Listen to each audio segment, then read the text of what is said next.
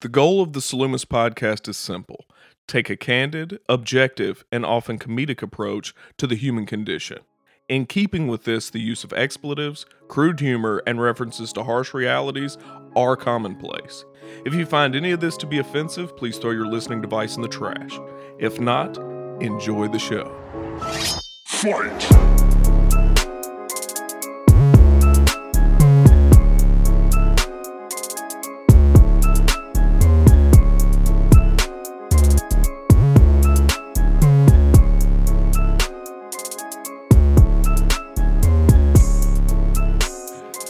We are back for another episode of the Salumis podcast. This is Kalu, This is Chris. This is Mark Twain. and uh, I'm really excited about today's episode. Uh, last week was a very political week for the state of Kentucky. Lots of uh, lots of change that may be coming down the line. Um, there is obviously new leadership uh, that will be uh, coming up. Uh, Kentucky uh, elected a new governor. And uh, so it's going to be, and this governor also is a Democrat, where uh, for the past few years, Kentucky has been Republican. Uh, and and that don't and it, to to the Republicans who may or may not be listening, like to call Matt Bevin a, a Republican is almost a disservice to a an He's- he's a actual shitty informed Republican. Republican. Yeah. Yeah, And it- Yeah. he's a he's a motherfucking uh, lapdog for corporate Yeah, interests. yeah. I mean, he's- I- helped I- pillage the state. yeah. So yeah. Bevin's out. and he Yeah, he's out. He disparaged our fucking teachers. Yeah, he is uh, what many people would call a shit dick. That's what I call Yeah, him. I don't care if I agree with like ninety nine percent of your policy. Yeah. If you feel that it's okay to publicly shit on teachers Yeah. in the state of Kentucky, Yeah. Yeah, and the same the same uh, in my opinion applies to Trump. I don't think he's a Republican. I think he Oh, gives no, Republicans just- a bad name because there are good Republicans out there. he's a predatory capitalist, which is like its own satellite Yeah, category. yeah. Um, yep.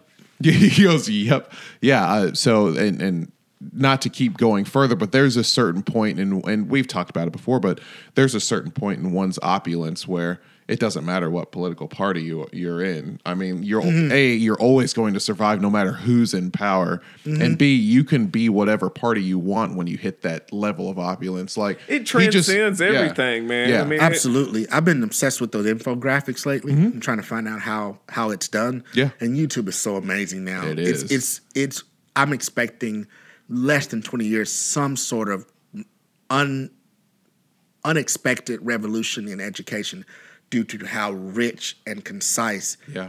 people are on YouTube that just Yes. are good It at is- it. there's some You can beautiful learn shit on there, everything. It's like meta learning. Like Yeah. I'm about to buy for us like a, a best podcast kit. Yeah. It's like 400 bucks. Yeah. And it's the dopest stuff like, you know, don't get this, don't buy those Yeah. arms because they're overpriced. Buy these other arms. Yeah. And then just put this screw on it. You've got, And that's it's it. tons of that. YouTube is full of that. Yep. Uh, to that point, one thing I was watching recently was um, how rich people stay rich and why it makes a difference. And um, to the point of opulence affecting how you, uh, what your political perspective is at a certain point. Uh, that that little infographic did a good job explaining that. And Really? So I think that's very true what what you said, and um, I under I feel more than ever recently that that's very true due to what I learned from that little clip. It wasn't like conspiracy theory stuff. It's just some things you just Yep, don't think about how once you have enough money that your money is making money, money, for you yeah, you've got it. So something's Yeah. got to, it's like, oh, that makes sense. In order for a person who's not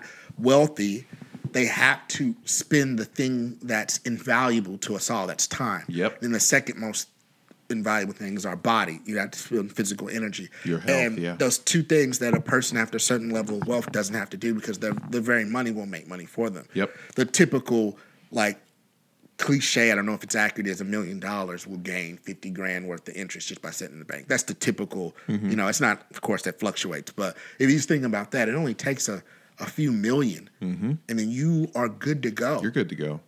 If I if I had a if I had maybe 80k after taxes pure dollars, I would live like a absolute king. oh hell Yeah. yeah. you know, yeah. after taxes, just to, and so it, on, it only takes a couple million that you, if you could make it stay still.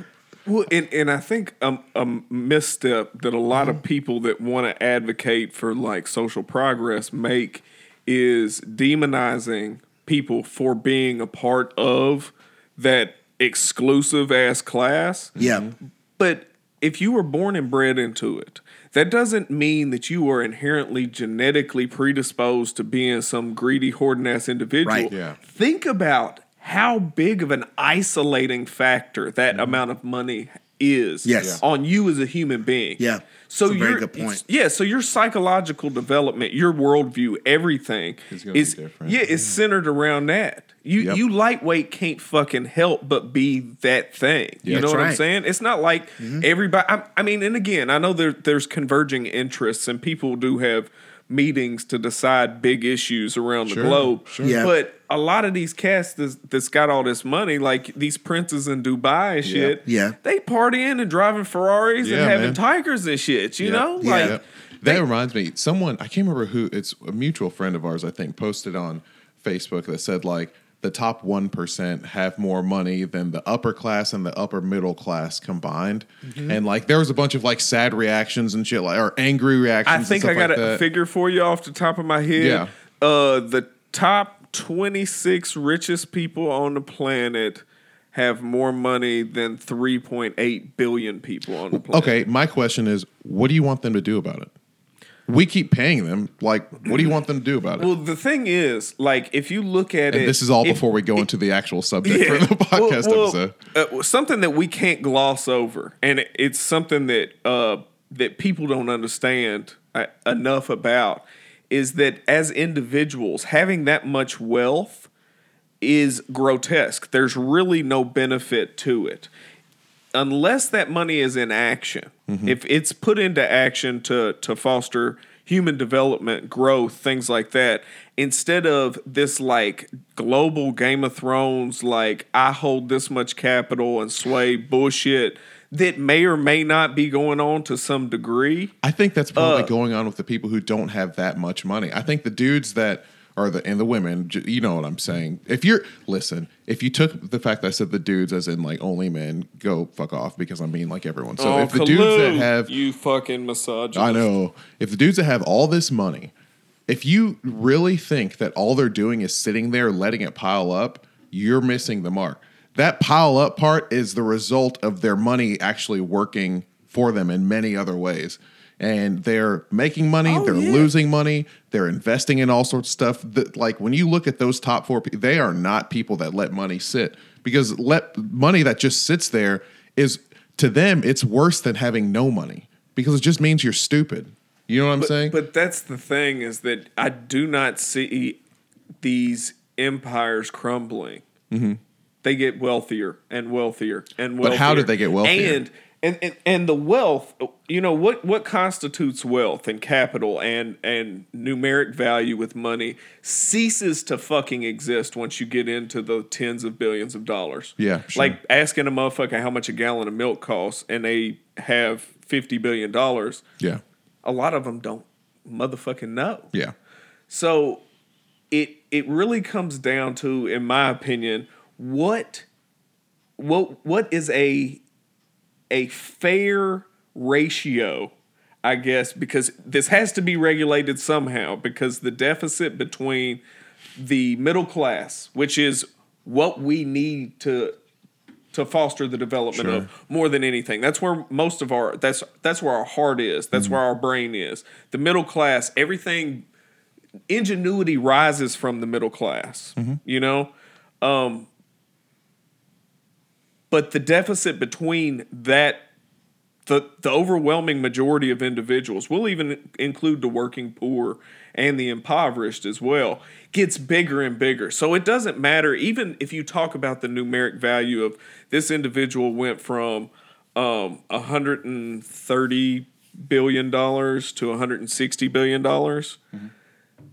That has a multiplicative effect whenever you look at how much of a deficit there is between that individual and the working poor. Sure. if that makes any sense. Because that money at that point again has no fucking it, it has no floating value other than the larger entity that it's associated with like amazon mm-hmm. something like that. Why is one dude at the helm of that shit Well, I mean, he's he's not necessarily at. Well, he's And I'm He's not saying the it's a bad thing. I'm not saying I'm not saying it's a bad thing. I'm I'm just saying what what happens in society that that facilitates a Jeff Bezos. Right. I mean, I think that it's he did what any, in my opinion, he did what any other business owner would do. He might have had an idea, and then he got a bunch of other people together. He's he's the he's just the figurehead. He's not doing any of the work or anything like that. At this point, his the money that he has, the company makes more money than he does. Do you see what I'm saying? Like they pay, he's just getting a percentage of what the company's profits are. So the company's going to make gobs and gobs and gobs and gobs of, of money. It, it, I think to be, if, if anyone wants to reduce that, they just have to change how that part works there.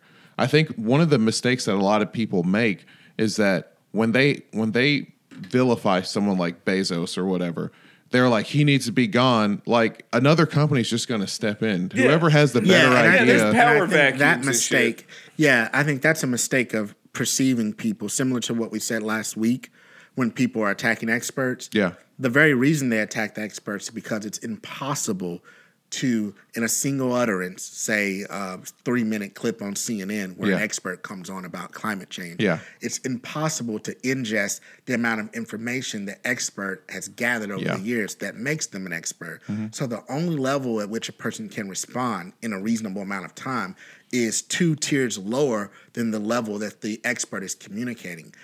In fact, sometimes the amount of information that's being communicated, language is not up to the occasion. Language almost isn't enough. So when people attack Jeff Bez- Bezos, we have to we have to have a little latitude. No, they're not talking talking about him personally. Yeah. We want to ask: Is there anything harmful about amassing that much wealth? Is there any harmful I, effects? I don't think there's anything There- harmful there's with none. it. Cool. Are there? Is there any harmful effects? Then, Chris? Well, if it's a finite thing and it is essentially the basis for commerce in mm-hmm. our society, and we are the wealthiest nation on the planet, mm-hmm. why do we have homeless folks? Okay, I'll, here's here's what I'll say. It's it's hard to talk about national wealth because no country is on the same standard with how they do. Oh, no, no course, of country. course, I mean, there might be a few countries that make money out of nowhere the way the United States. we're on a short list, is what I'm saying. Yeah, we're sure, definitely on a short list. But I, I think that there's the only standard, in my opinion, if we're going to have if we're going to have that talk about the wealthiest nation or the, the wealthiest country or whatever on earth, it, like it has to for me it has to come to natural resources. That seems to be the only basis by which you can measure any sort of country or something like that, Right. Or any sort of area. Oh, I- and to this day, I still think that the wealthiest place is Africa. I still think that it is. Well, but well, it's, it is. It is without argument, though. If you're talking about natural resources. Yeah, Th- th- Yeah, and that, but- but, the, I don't, I'm saying that that's the only measure. But anything else, when we have nations that are printing money out of nowhere, which is what like our Federal Reserve does and stuff like that, we can of course create wealth whenever we want I to. think I think the the biggest rubric, honestly, on a global scale, um, at this point, is an effective military-industrial complex. I think that's where the big game of chess is being played, and I think it's very telling that our, you know, the U.S. budget, how much is dedicated specifically to military spending in relation to the fact that in many ways our policies are not uh, they're not uh consistent by any means. I mean like you you see us totally uh uh pulling the rug out from underneath uh, Kurdish allies. yeah, that was that was real shitty. man. I mean, again, it, it had to make business sense. It had to make political fucking sense. And the working arm of the United States has been our military industrial complex. And I hate to look at it in these conspiratorial terms like I always tend to fucking do, but like starting proxy wars, conflicts, uh, destabilizing entire governments have a financial bottom line associated with it. So when I say that the United States is the wealthiest country on earth, I'm saying that the United States is the most effective predator on the fucking planet Okay. right now currently. Oh yeah. Okay. You know what I'm I- saying? I- I can agree with that. I- I- it- like say Russia is a big ass lumbering brown bear. Like it'll fuck your shit up. You know, uh, we're we're a killing machine. We're like a, a fucking Black Panther. Yeah. you know what I'm saying. We go and destabilize, loot, rebuild, and sell democracy. We sell our version of fucking Sell it back to democracy. you. We try to, Yeah. and then and then when shit falls apart, we take no kind of uh, uh, l- accountability for Sure. any, any part of it. Sure. But my to my point, if there is a finite amount of capital to be had in the United States, I think a measure of a developed society is the overall well-being of the totality of its citizenry. Mm-hmm. I think ethically we have a responsibility to take care of those who can't take care of themselves through no fucking fault of their own. And and it gets painted as though a lot of these cats just wanted to bow out of the rat race or they weren't motivated enough or they got addicted to drugs and that was their fault. There's a lot of shit like man, even even cats that's got their shit together have had some rough times. You know, mm-hmm. e- every motherfucker in this room has had some dark shit that's happened to them that probably could have been make or break. Mm-hmm. Uh, a lot of Americans are teetering on the edge of homelessness. We're like a, a paycheck away from motherfucking Sure. homelessness. So a- again, my thing is is if the resources are there and we still have people that don't have housing because housing i will tell you over and over again and i've been meeting with a lot of individuals from uh, west virginia recently regarding their homelessness initiatives homelessness seems to be overwhelmingly the key to making any kind of further individual proliferation that is the fucking key. And I think me saying that, I don't think that that's even a controversial statement to make. Is if you have the stability of knowing you can go in somewhere and lock a door behind you and have it climate controlled with utilities and shit and a place to lay your head, even if it's in the motherfucking floor, mm-hmm. it makes a world of goddamn difference. The thing is is that there's money to be made on the the suffering of others. Unfortunately and it's not it's not for the sake of suffering and it's not for the it, it's not as though these individuals are relishing in it. Yeah. now, I, I don't want to paint this picture that this is evil fucking demagoguery going on.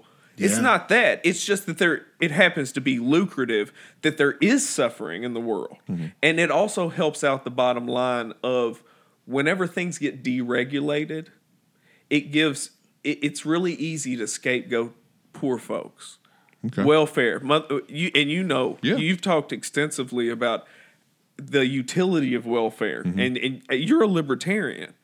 Uh i think and i know this has been a, a long-winded fucking diatribe against people hoarding wealth but i do i do believe that uh there's a point where it it becomes a toxic fucking thing. And it it's not just for other individuals it may be for that person themselves i think hoarding wealth could be Well, the that's product that's why kind it's of a problem because there is no individual. yeah mm-hmm. and I, I won't go into all of that. I've said it before, but that's why it's actually a problem because the, there's no there's no individual, not for humans.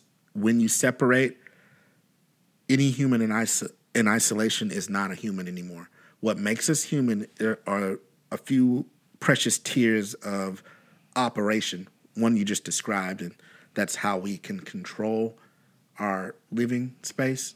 We can create it, unlike any other animal. Mm-hmm. So if you're not doing it at that level of sophistication, then you are essentially operating like the next tier down animal. So you're living like, say, a primate or something, a gorilla or something like that. It's- it's a- That's it- why if you're if you're a filthy, feral kind of rich, element to this There's shit. nothing wrong with doing that as mm-hmm. an individual, but two things have to be true: objectivity and individualism, and they're just not true. They don't hmm. scale.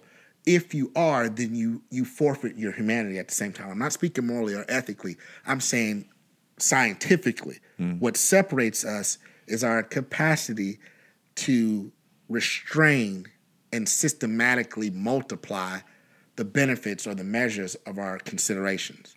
No other creature can do that. You ever like seen like a cat running across the street when you're driving down the road, and it mm-hmm. seems like it doesn't try to cross the street until you're about to hit it. Mm-hmm. It's because the cat doesn't have the depth perception that we do. It can't even make a decision till you're that close. Yeah. So it doesn't know you're moving at 40 miles an hour. You see the cat a half a mile down the street and just go across the street, you stupid cat. It Yeah. can't decide when you're moving that fast. Too much input for its brain capacity. So it tries to dart across the street when you get close because now it sees, oh, there's this big object. I'm going to shoot across here. Hmm. It looks like the cat is stupid. It's as much brain capacity as it has. For human beings, if we're all about to die in this room, the three of us, and there's one piece of bread left and that person lives maybe a month longer, we are the only creatures that have the capacity to not go jungle Yeah. rationale on it. We will decide, all right, Chris, you're the youngest. Here, man. You've Yeah. lived the fewest. You've lived the fewest years. Maybe Kalu's the youngest. I don't know. Mm-hmm. I know I'm the oldest. Mm-hmm. So I'd be like, all right, I've lived longer than everyone. For, for what may be an irrational Yeah. reason, mm-hmm. but but our the fact that we can take that that irrational reason and make it meaningful to us, I think that's the unique capacity for human beings. Therefore, when we don't apply that in whatever sophisticated protraction we have, whether it be our systems of competition for resources like mm-hmm. commerce and capitalism, when we don't build that that level of sophistication in, then those systems will also drop down a tier in their quality, and you effectively have people clubbing each other over the head like cavemen for resources. They're just simply doing it in a sophisticated way, like shooting a missile and destroying Yeah. the ancient city, then selling the infrastructure back to you, then mm-hmm. selling your, you know, utilities back to you, the way we do installing democracies and stuff like that. And so that's why it is a problem in the context of the idea, the isolating individualistic idea of competition for resources. No, there's nothing wrong with it. But there's a reason why people find a problem with it and it Yeah. creates a problem. It's because we're not one we're one organism. We're not we're not individuals. So, you know, All right. So on on that topic there, and this this will be a good transition because we've gone for about twenty minutes on this before we get to our like the real meat. okay. We are I'm, Why I'm are- mad about this. this fucking the, dog. The neighbors just moved in and they got Yeah. this raggedy ass dog. This, I want to Oh, go scream yeah. at it. Um, but there there exists a, a thing if you. uh, I, I want to call it a phenomenon. Truthfully, I think it's a phenomenon for people who are pretty much like just aware to this kind of stuff. Like we're in a time, or it's just a thing to not speak about politics or religion at the dinner table or at places where you're Uh-huh. with people that you're comfortable with or something like that. Yeah. You know, one of the things that you know I think that we all kind of agree on is that it seems to be like some kind of a form of control. when- whenever whenever you're the type of person who enjoys a- like a discussion on politics, when you're the type of person who likes to talk about religion, not to Yeah. argue, but to explore, you want that knowledge. Oh, like Oh, yeah. when someone says you shouldn't talk about it, it's like it's like saying you shouldn't have this kind of knowledge. I'm robbing you of the opportunity to grow and to learn or to be pissed off or for your sensibilities to be attacked or something like that. Yep. That is what is needed for growth. That's what that mental elasticity that you talk about, Chris. It, it's only going to come from being told like, "Hey, maybe what you believe is not, you know, that might not be the truth or something like that or maybe something else exists." And I think that when again, when people say, "Oh, you shouldn't talk about that," it feels like they're kind of sh- they're trying to shut us up. it's an immune response for the free market of you know both and and when I say the free market, I mean like religion is a market, Mm-hmm. politics is a market, economics, any of that kind of shit. It's um it's a it's a defense mechanism. It's an immune response to preserve some measure of ambiguity that we're not you know you you foster solidarity with regard to commerce. Mm-hmm. Like you'll still do business with a total piece of shit that believes x y and z if you don't if you never talk politics and religion with them hmm. if that's something that is Yeah, social that's true. socially Because- it, it's yeah. it's repressive it's a Yeah. repressive thing but but think what they goad out of you that's root everywhere else. And I've said this a fucking million times, but what do you do for a living? Yeah. It was one of the first motherfucking things that people will ask you. Mm-hmm. It don't matter it, what what type of household in the United States. That's a very U.S. thing to do. So it's it's super appropriate to to understand where you fit into Mm-hmm. Right. the the machine, but don't talk about how we go about tweaking the machine and how how things are running That's around. right. Yeah. We we that that mentality I think is the echoes of a mentality that was born and fostered and incubated in a in a particularly oppressive natural environment, a resource starved environment. Mm. And I think it's related to that thing I bring up sometimes that Oh, I yeah, like to call ice- the yes, the Cronus complex. Yeah, the dog. isolation. I think it's related to that because once I have an irreconcilable reality, this is for every creature.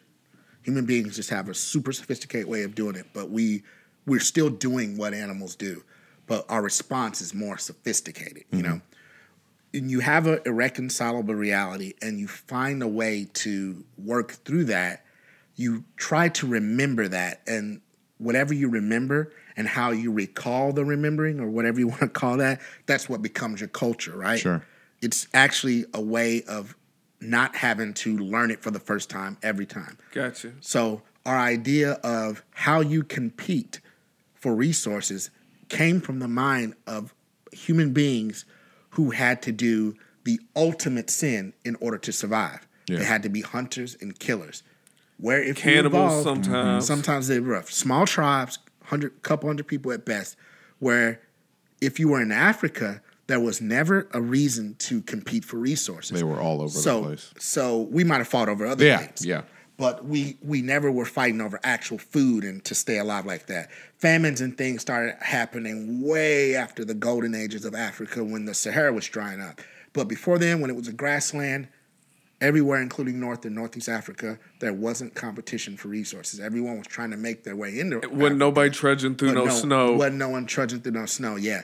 So uh, in Europe, you had to hunt and kill to survive for a few thousand years, at least 12, 12 or 15,000 years during the height of the last ice age. So I think the ideas on how to carry on with that same perspective, but civilly, in a civil way, is what we follow today.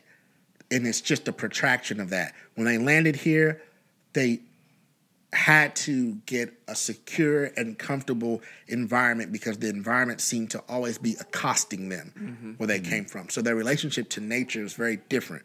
European is what I'm saying. Yeah. European settlers.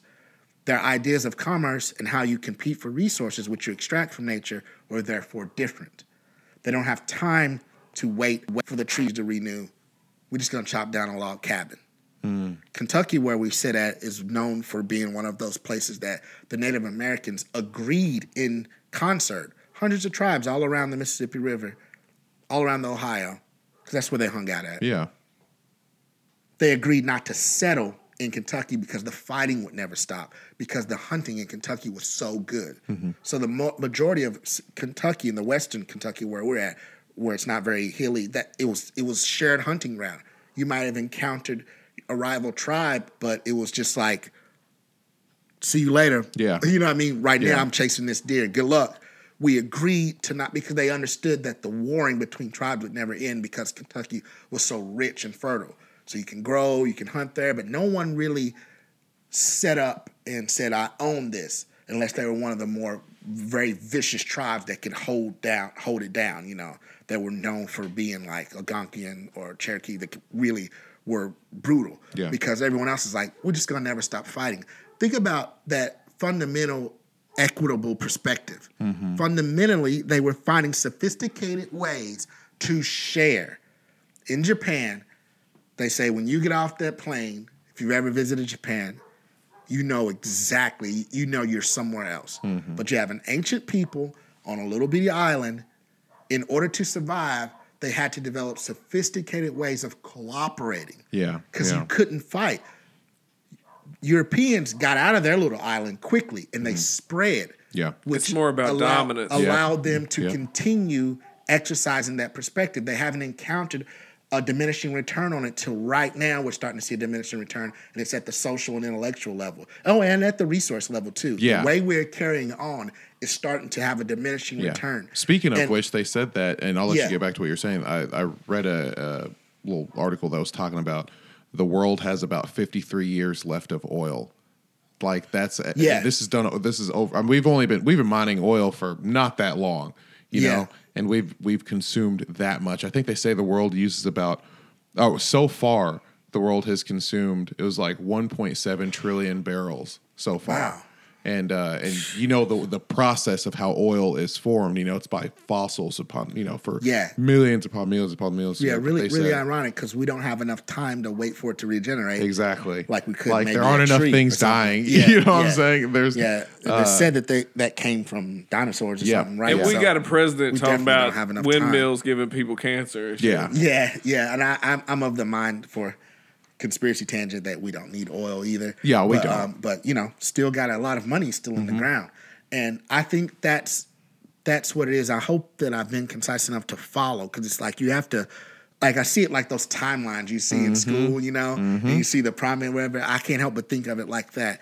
The mentality that we are exercising in a in a largely protracted macro way is a is an echo of a of an acute mentality Yeah. of I have to kill to to survive, and therefore it's fundamentally appropriate. Now, I've said this before. The sense of the level of your sensibilities is where you first respond to things. Mm-hmm. After that, the sophisticated, rational brain fills in the gaps. Mm-hmm. First, you follow your gut. Then, after that, everything's laid on top. So we have to ask the question of how do you correct the gut impulse that it's necessary to be destructive in order to stay To- to grow, alive. yeah, yeah. That- that's what has to be corrected. So we have to look at our systems Conquest. Yeah. yeah, we have to look at our systems and say, what is it about this system that the impulse to the Cronus complex is echoing in this system? What about Well, um, commerce?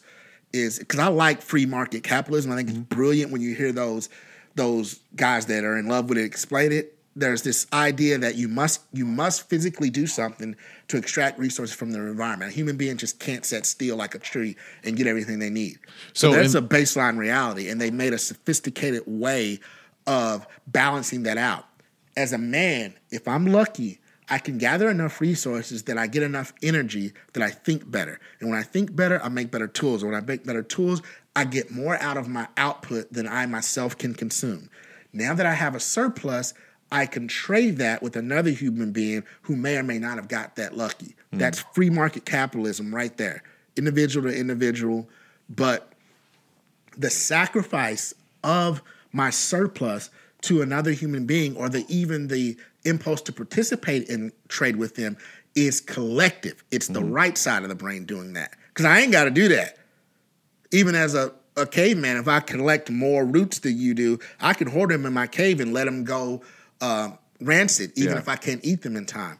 So what i'm saying is when we when our systems of commerce grow that balance has to grow with it. Mm. Every other culture's figured this out already. It's just Americans' time to figure this out. So and what how it ends gonna- up looking like, it looks like communism or socialism when it gets when But it why grows is up. it why is it so hard to talk about those things? Because I, I see Oh, I I, see I see the from that, I'm resource. No, no, Yeah, the- I'll tell you why. The connection in my head is that Yeah. the resource that you're talking about and the hoarding of this resource is knowledge or something like that. And Uh-huh. it seems like people don't want to to people think that the knowledge that they have on politics or on religion is the most important thing or something like that. So they don't want to put it up against someone else's That's knowledge because or, or it whatever. represents a very fragile, irreconcilable Yes. reality. That's why I was talking it from Cognitive dissonance. It's mm-hmm. dissonance. Yeah. If you walk it backwards, it makes sense. There was a time when if I didn't do this ritual or or participate in this ra- irrational series of actions to quell the overwhelming p- paralysis that comes from facing irre- irre- irreconcilable reality, I got to find a better word for that. But um, that's what I call it. Humans got to the point to where we can perceive more than we can do anything about Yeah. What I mean is, I'm in Europe, okay? It's the middle of the winter. Thor is pissed off at me and he's throwing lightning bolts at me. I don't know why. They didn't understand a lightning storm in Sure. the middle of a forest that might cause a fire. So God's mad at me. The goat I need to kill is way up on a mountain. He's mocking me. When I go out into the woods to hunt, because if I don't earn the hunt, we're dying this winter. We're not gonna make it. When I go out into the woods to hunt, all of those variables at play is my bow gonna work? Is the wet rain from this storm gonna fuck with the way my bow shoots and I can't get the animal? All of those things would create a nervousness in me, right? I would quote unquote panic. Mm-hmm. And if you look up the whatever that nymph or that god that called Pan, that's what that god, the one that's playing the flute, is like half a deer. satyr. Yeah, yeah. Yeah, yeah, that's what he represented. They had to anthropomorphize and symbolically represent whatever this thing was they was experiencing. Now, hunters all know. Every we're from Kentucky. All hunters know how to breathe and handle their adrenaline Yeah. and their nervousness. They have nothing to lose if they don't shoot that wild elk. Yeah. They're just doing it out of excitement, fun, yeah. and they still have that experience. See what I'm saying? There's an irreconcilable reality that I'm faced with. I gotta get this food, or I'm not gonna make it. But just my luck. Some reason my body stops working when it's time when when it's crunch time. Mm-hmm. You know what I mean? When it's clutch time. So I have to create a ritual and able to quell that, right? Mm-hmm. And that's how I handle that. When you address someone's religion or politics, you tug all the way back to that primeval string. Mm. They may not even know why, but there's something deep inside of me that's connected to this perhaps irrational behavior. And that behavior may be irrational now because the environment has changed. I'm not, Thor's not mad at me anymore. Zeus not throwing lightning bolts at me. The rain doesn't matter. I don't have to go hunt deers and goats for my food, but I still do behaviors that belong to that mentality. So when someone challenges them, the brain, I think this is amazing. The brain is designed to protect itself like Yeah. that. It's just like a bubble. If you like a spider's web, you touch any part of it, that spider knows because Mm-hmm. it's gonna shake. You know, even on a micro level, that spider's gonna. That's how the ego works, and I think it's designed for that very reason to protect you. So when you leave when you leave the cave for the hunt, you're going to go earn the hunt. You've got to do your say your prayer to Odin and Thor and all them to let them know you're grateful and you're thankful and please let me be successful on this hunt. Then I come along and I'm a Moor from a couple Yeah. of thousand miles south. I'm like, what the fuck are you doing? You don't have to do that, man. Don't you know if you just move south, Mm-hmm. it's a lot warmer. You ain't got to be up here living like this. Why are you sleeping with your animals and shit? Like, why are you so it- fucking pale, too? You just challenged. you just challenged not only what what I thought was my whole foundation on how I survive, but you took away the superficial mechanism I had for dealing with the overwhelming stress of it all. You mm-hmm. took it away in just an utterance. That's what it does to people. Yeah. Well, and, and think about all the historical conqueror societies now. Yeah. Um, you know, Italy, you know, the Romans, uh, the Greeks, uh, Germanic people, uh, motherfuckers all through the British Isles. And, and, and to, I guess, to a less lesser degree to the British Isles, but Scandinavia. Scandinavia was known as like a hub for going around and conquering and spreading your seed. Uh, I have fucking Scan- Rating was the thing. Bruh, I've got Scandinavia on my like 23andMe shit. I ended up with like 2.3% fucking Scandinavian bit. because they they they came Weren't over they the here and got it Vikings? in. Yeah, Yeah, they yeah. like came and Okay. and uh inter shared genetics Mm-hmm. with like indigenous peoples and shit like that. But if you look at these ancient conqueror societies, they have since come to a more uh, social welfare oriented point. Oh, yeah. all all of them have. So what's different about the United States? We're a relatively motherfucking. Actually, we are a very young You're nation. very Young. young. So One of the so, youngest. So the, the the reciprocity between the socialization process and genetics is still very much at motherfucking play regarding Yes. conqueror mentality, Yes. slave mentality, mm-hmm. and and not even to say the cast is descended from the indigenous tribes that were here. Hmm. Yes. There Who are all the- also mostly African. Won't get into that. Mm-hmm. Yeah, and and th- Not the ones that came over the Siberian land bridge. The the majority of them came from the south, and so it only and they look like James Brown. That, that yes, with yes, them high cheekbones and mm-hmm. shit. that that only emphasizes that that yes, their their perspective was one of sophisticated expression, sophisticated cooperation, and sophisticated sharing, not sophisticated warfare, sophisticated weaponry, and sophisticated subversion. Hmm. Because those are the three things that the European needed to survive. The other things are, you know, why Shaka Zulu started this campaign? that movie I thought it, dope I as thought fuck. it was because he wanted to, he wanted because he didn't he start a war with some other like some other leaders like the the dude died and then the, the guy had a son who was like king or whatever and then Chaka went over and killed him and took over.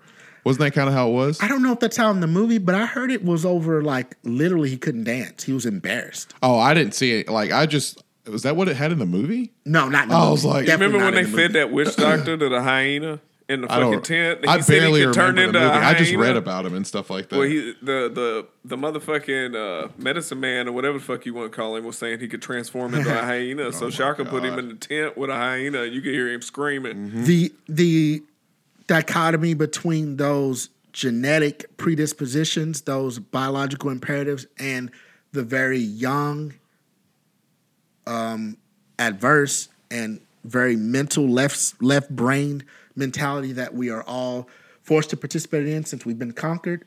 That's that's a real important point, Chris, that you just brought up.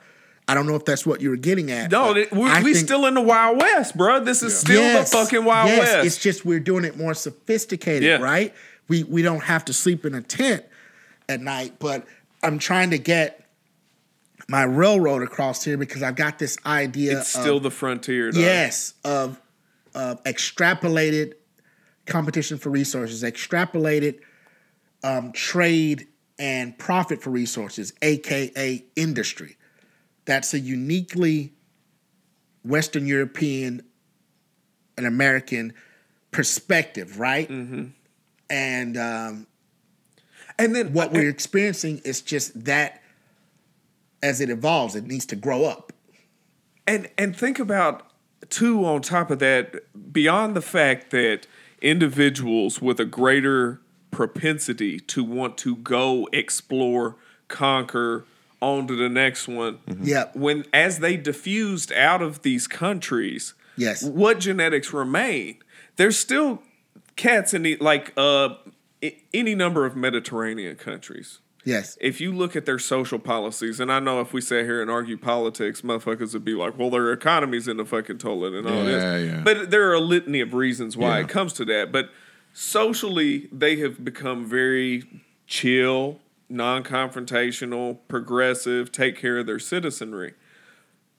Those folks, and again, we cannot fucking deny the impact of genetics. They're descended from cats that decided to chill. Mm-hmm. They are descended from individuals from that area that that may have been themselves descended from conquerors. Mm-hmm. Yeah. But they didn't carry that conqueror mentality, that well, that's why London, gene. London's like it is. It's been flattened twice, Mm-hmm. all the way to the ground, and nothing's left. All you know how they say in the hood, a- in a- as a micro example, they say all the tough guys are dead or in jail. Yeah. Mm-hmm. w- because that's the only ultimate result of a destructive perspective. It does solve problems immediately, you know, but the only result is it just it doesn't scale. You know what I mean? So what you'll be left with is either no one or people who decide not to be that aggressive. You know what I mean? And to to bring it full circle, just so people don't think we're beating up on that particular part of the human family, I say all the time, I don't think we would have computers without that mentality. No, I don't We, think- we wouldn't Well- have a ton of shit without that. Well, I, mentality. and and again, I may think it's stupid to try to go to the moon or Mars. Yeah. But I also think that that same mentality is the only one Yeah. that would fucking extract resources out Yeah. of the planet like that. Yeah. And We- reorganize we may- just Yeah. for a tool. we may not have needed like uh, you know to go to the moon and stuff, but Yeah. I can tell you a lot of times where Velcro helps could possibly have saved my life. You know what I'm Absolutely. saying? Absolutely. Where like a lot of, and I say Velcro because that was one of the first. That was one of that invention was born out of the space Yeah. program. You know what I'm saying? Yeah. well, I didn't know that, but Yeah, yeah. but like think of if, if you were to put all the different things, all the great inventions that came through because Yeah. of programs like that. Yes. I mean, it's like you you have to have it. Like you, you just That's have to have it. You know, and we mean? have to be careful not to stay at the level of our sensibilities either. Yes. And say that we're making an example by mentioning that that there's obviously a full spectrum to the human capabilities, and we have to like a pendulum swing back Mm-hmm. and forth until we get a balance. It seems like it's time to swing a little bit back the other direction now. We've conquered the planet, every fucking inch of it. Yeah. We have complete control of the environment. We can create our own weather Mm-hmm. such that we're fucking up the weather. Yeah. We can control the climate. All right, got that part solved. Can we just start thinking about like how to make this last a little bit? You know what I mean? Let's Well, I think the, the out next thing to conquer, and that this goes into our uh, our conversation, is after the Earth itself has been conquered, after nature itself has been conquered. The only thing, in my opinion, left is to conquer your the mind. Yes. and that part comes through by telling people you can't talk about politics. The conqueror mindset is the one that is going to tell you, like, oh, we don't talk about politics at the table. That's right. Grant, because those people have the strongest opinions about That's right. politics. That's They right. have the most to say about politics. Well, it's like a like a, a house of cards. When you protract what I think is a fragmented, that's Judeo-Christianity's where a fragmented Mm-hmm. component of the brain, you only get more fractions. Yeah. It's not whole. It's not holistic. So all you have to do is just set your watch and eventually it'll collapse. And when you're balancing that house of cards, that's to say the value system you subscribe to and protract and wake up in the morning and motivated by is one whose quality doesn't scale, Mm-hmm. right? Therefore, maintaining it requires more So and much more effort. and more abstractions, yeah, right? and part So of that maintenance means quiet. yes, part of that maintenance means keeping opposing uh, ideas out of your system A- absolutely. You know, when they did on the plantations, they would mix them up and Mm-hmm. stuff. They realized that the very fundamental nature of these people who we are taking as prisoners of wars and forcing to do labor is so different that it's inevitably going to boil up and be a problem for us. We have to take sophisticated violence, Mm-hmm. sophisticated actions to suppress that. And that's what's residual in African American people today. And it, a lot of it's still on the books, you know, as laws. So that's why we have a unique, we got our asses kicked, but in a very unique way. You know what I mean?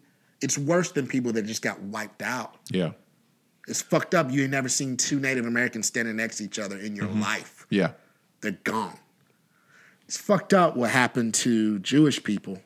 Shit, man, but enough of them made it out that they got to preserve their identity. they're doing pretty and well. they're bad motherfuckers. what happened yeah. to African American people, not to take it about race, just to show what I'm saying about how things get extrapolated, was so specific and so unique in how they destroyed us that it's still operating. The system worked really well. It was successful. Mm-hmm. Yeah. It but, still there works. were but there were unintended byproducts. Unintended. Total. What are you thinking? crea- well, created genetically fucking gifted individuals. Some of Yeah, activated of some stuff. Eugenics, like like one of the most downplayed eugenics fucking programs that have ever been executed by humanity was during, During slavery slavery. in the Uh-huh. Yeah. United States. Yeah, they got to to the bottom of some stuff. They Hey, knew how to make there was one James. stud created, and created a bad of kids, yeah. motherfuckers. I mean, it's Yeah. sincerely. Yep. And and Yeah. you looked at uh, we, we've talked about EQ versus Mm-hmm. IQ and things like that, and how uh, fostering a uh, fostering a greater EQ and downplaying the IQ is a, it's a great way of manipulating people, mm-hmm. especially if you're Oh, yeah. if you're not of an inherently predatory kind of mindset to begin with. And that shit still motherfucking goes on today, unfortunately. Mm-hmm. Absolutely. Motherfucking unfortunately. And I mean, it, it's not to say that on the one to one, individuals aren't capable of transcending the latent impact that has been seared into the DNA mm-hmm. Yeah. the trauma that's been seared into motherfucking Oh, yeah. DNA. But wanting to not talk about that either, that's also a topic Mm-hmm. that is not one. It, it it, it's either immediately dismissed or it makes people very uncomfortable. Yeah. It's like, man, that happened. Motherfucker, So that, that was like ago. three generations ago Yeah. that motherfuckers was alive Yep. that mm-hmm. were slaves. Mm-hmm.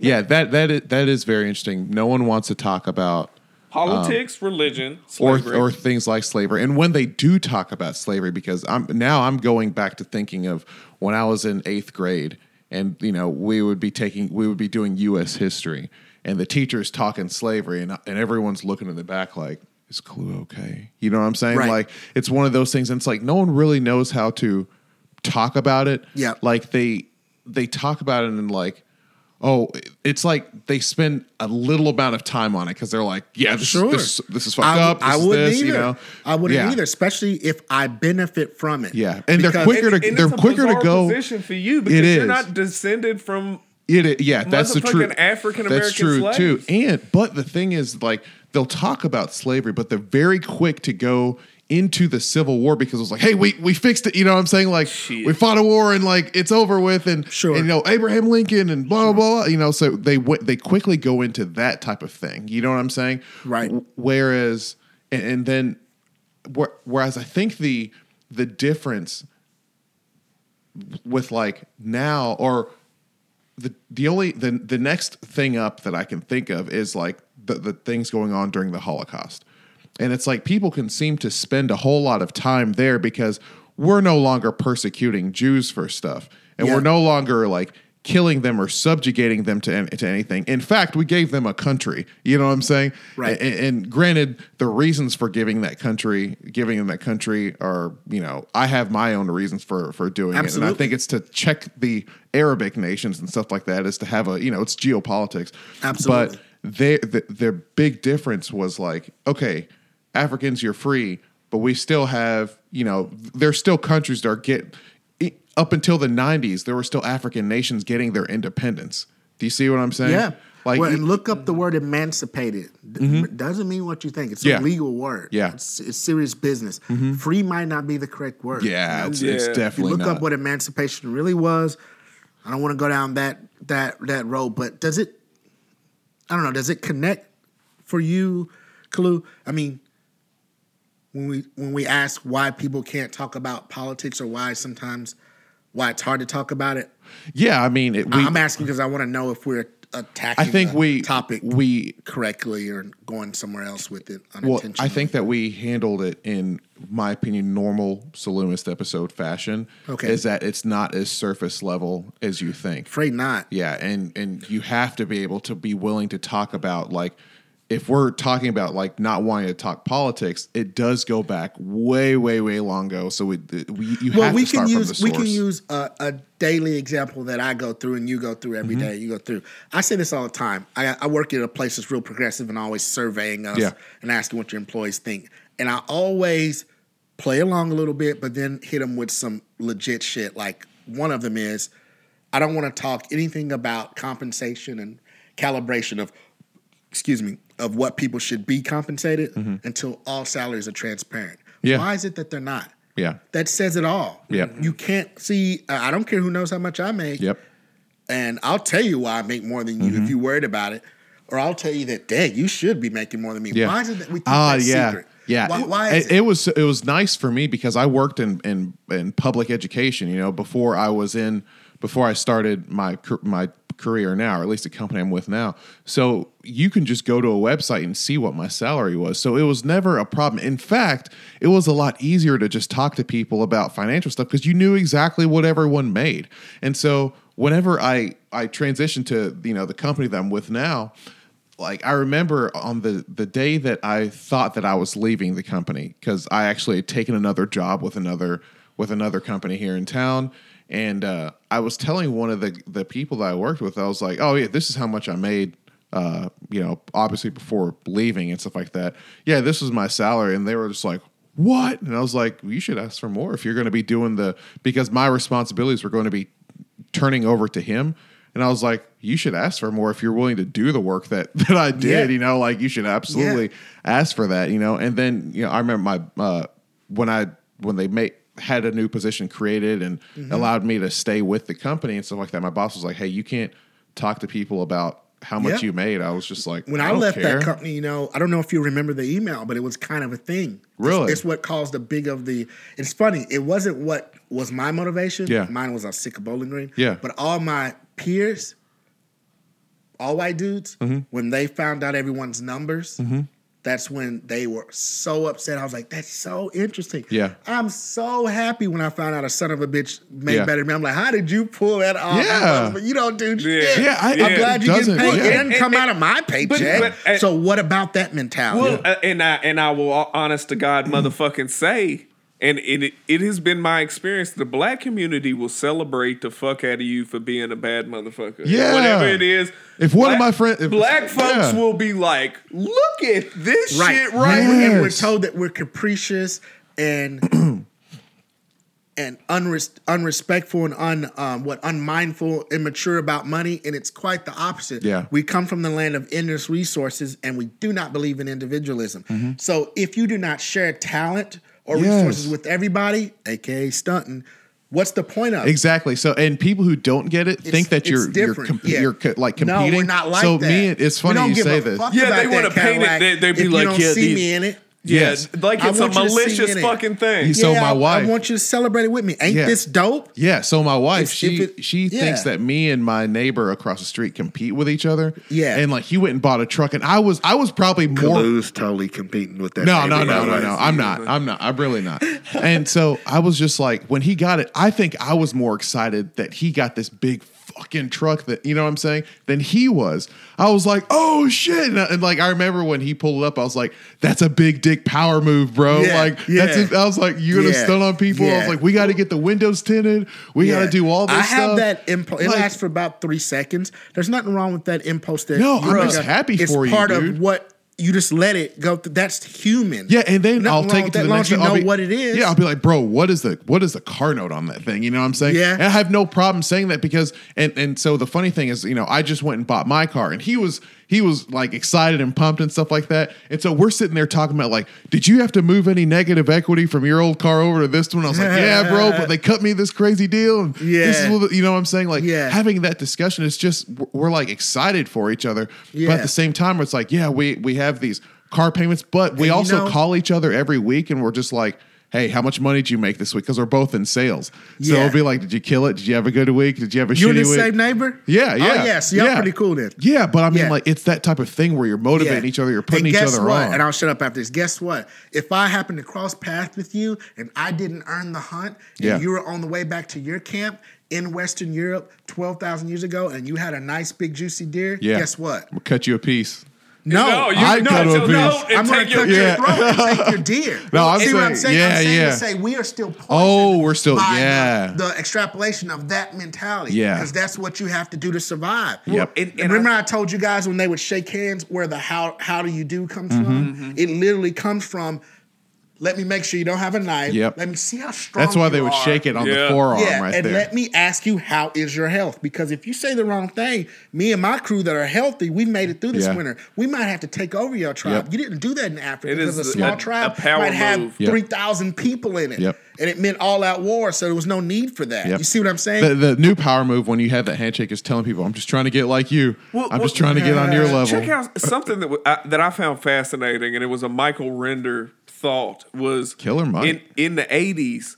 All of, like out of the '80s hip hop scene, you had all these cats with these massive fucking gold chains, Yeah. and it got it got presented through the media and a mainstream society as just bawdy, uh, uh, braggadocious bullshit. Mm-hmm. And in fact, like you talk about uh go- the gold standard Mm-hmm. Investing in these massive motherfucking chains that you've got around your neck and you've got around your old lady's neck Mm-hmm.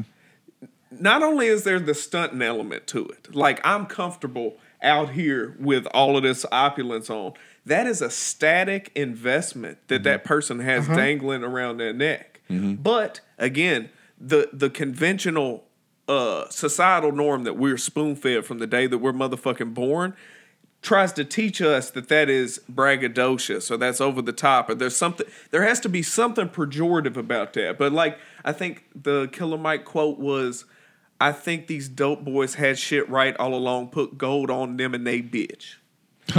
And honest to God, like I, I think about that, and then I think about the idea that we're all the fucking same is kind of one of the biggest kind of one of it is one of the biggest impediments for social progress. Sure. That that shit that they feed us like we're all the same. You know, it's and and they do it with dogs, mm. okay? And I'm gonna go down this motherfucking path. They they think that that we are not subject to the same biological rules as the rest of nature, and we uh-huh. motherfucking are. Mm. They do this with dogs. They'll be like, "It's all how you raise them."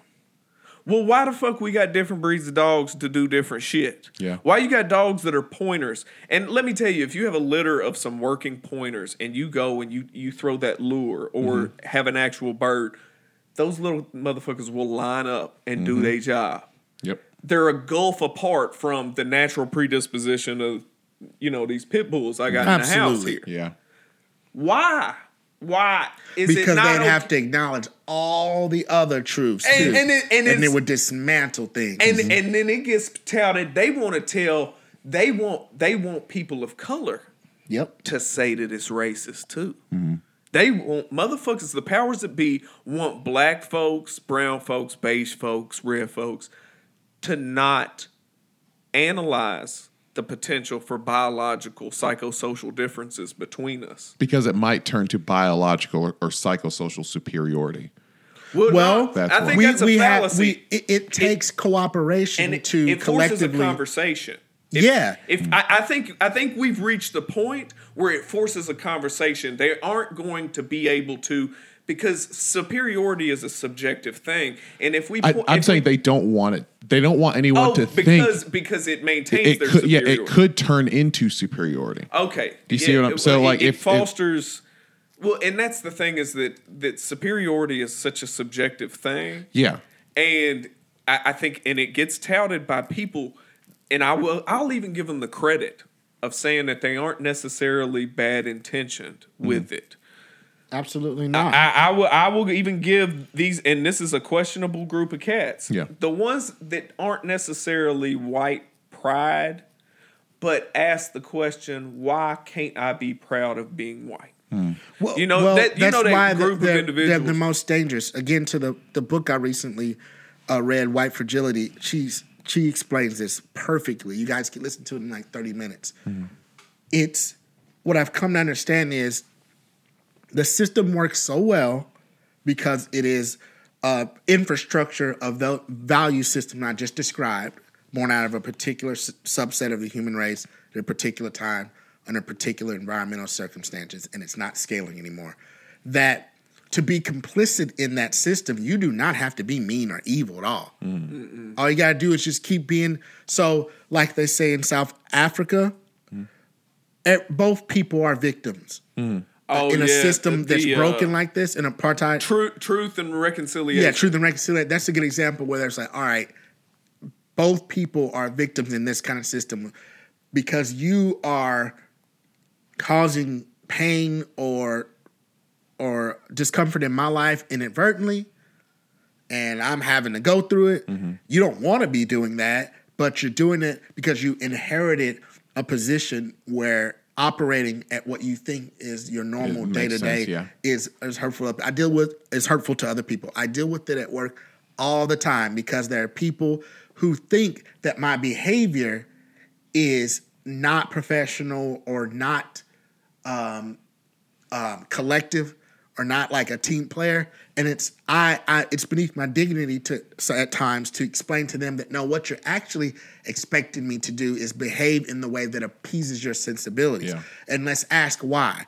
Because the way that appeases your sensibilities has been successfully forced upon everyone. That's what it means to be conquered. Mm-hmm. And because we've all capitulated, you think it's just normal. But the way we're carrying on in here in this corporate thing, this is weird as fuck what we Yeah, do yeah. at work every day. It's weird as hell when you really think about it. But the dominant society was successful in making that the standard. So they don't they don't think that they think it's neutral, you know, that being behaving like a regular everyday white male is normal. It's not. It's actually behaving like the minority of the planet. You're only hmm. 10% of the population of the planet. Yeah. Everyone else behaves another way.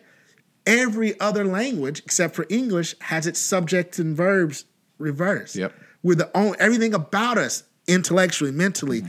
Is Metric young and different. yeah, we're the one we're we're the actual back just very successful. If you're willing to go to do what it takes at the level of violence, you will be at least temporarily very successful. So I go through that at work a lot where um, something you just said I was replying to, Chris, but you think you're being told that you're not acting Like you're part of the, team. best. Yeah, but really, it's just I'm not doing what you want me to Yeah. do.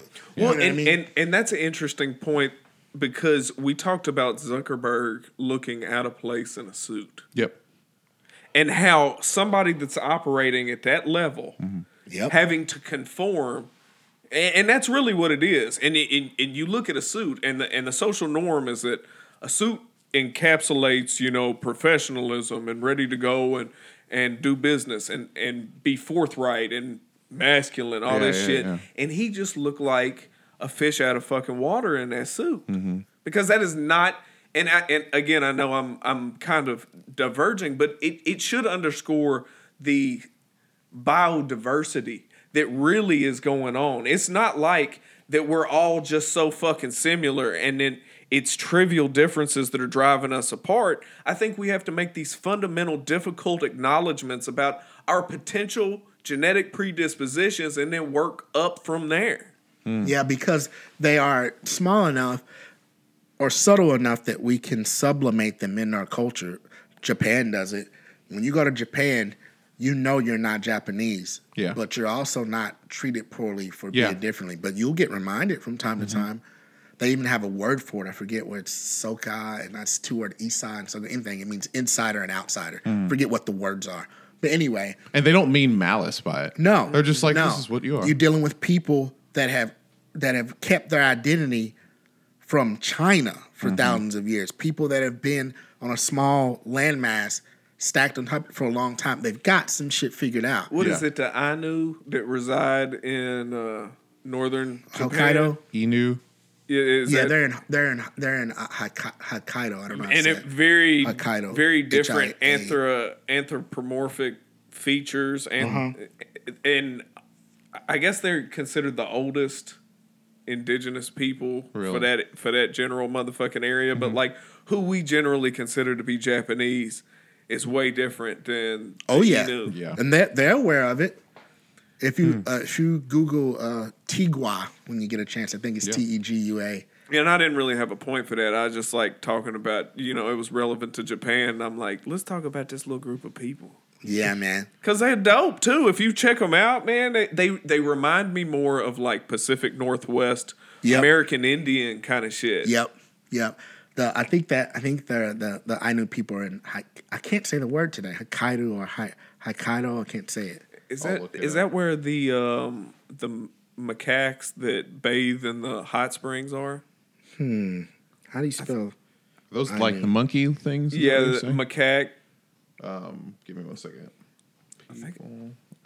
We all I know we're all like Google searching. I'm just like I'm just trying to find the the different cultures of Japan because I didn't know. I like it's kind of messed up, but I I wish that I knew more about the Well, different people. And, and while area. you're looking it up, like even the dogma that's associated with that we were created Mm-hmm. versus us being the culmination of uh, social factors acting upon oh genetic God, drift. yeah, yeah. Like I, I can't help but look at this.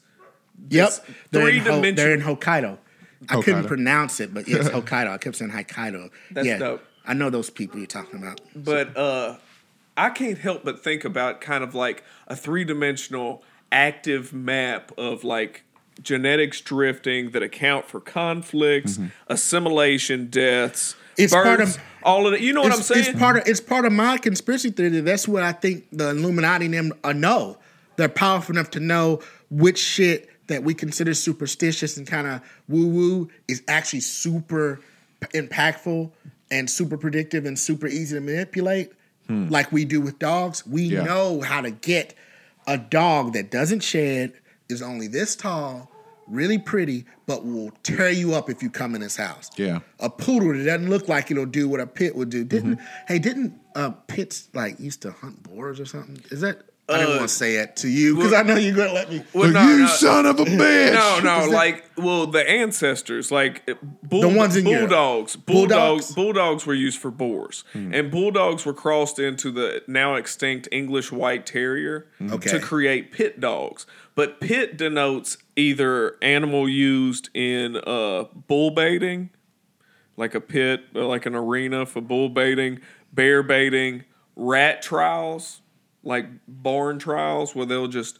Yeah. and uh, uh, one terrier, a handful of terriers will just annihilate some shit. I mean, e- even in the, I guess the early 20th century, they were taking like old circus animals and testing their game dogs, like their mm-hmm. pit dogs, Okay. against them. But pit, if it's got pit in the moniker, it was designed for fighting. Mm. And All right. anybody, and and that's one of the things like I, we get hit with uh, the nanny dog myth and all Mm-hmm. this shit that like they were they were done this way like the ASPCA and PETA actually not PETA doesn't want them to exist they think they shouldn't exist Fuck They- PETA, though. yeah fuck PETA but they think they shouldn't exist because they were bred for fighting but uh, we get hit with the it's all how you raise them which is a very detrimental motherfucking thing because Yeah. I own two American Pit Bull Terriers, two Yeah. different bloodlines, two different predilections, if you will.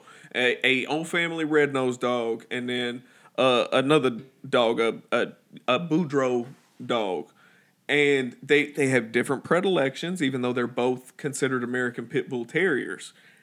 Even within that, there's an extreme variation, but I know the limitations of my motherfucking dogs. I've never, Kalu knows, Ken Kalu's been around, never fostered one iota of aggressive behavior towards other animals. Mm-hmm. They get along fine with my cat, but I don't trust, especially my grown one, I don't trust him one iota around a strange dog. And it's just because that because shit. of what you know. I mm-hmm. know it's because of Well, what you, is that- and, and even if he wouldn't, I wouldn't want to set the man up for failure. You Yeah. know? My- mine- okay, my so that- pit would that wanna answers the kill a second cat. Thing Yeah. I he was- drools around cats. Like it's so Wow. weird. Yeah, he it's it's really really weird.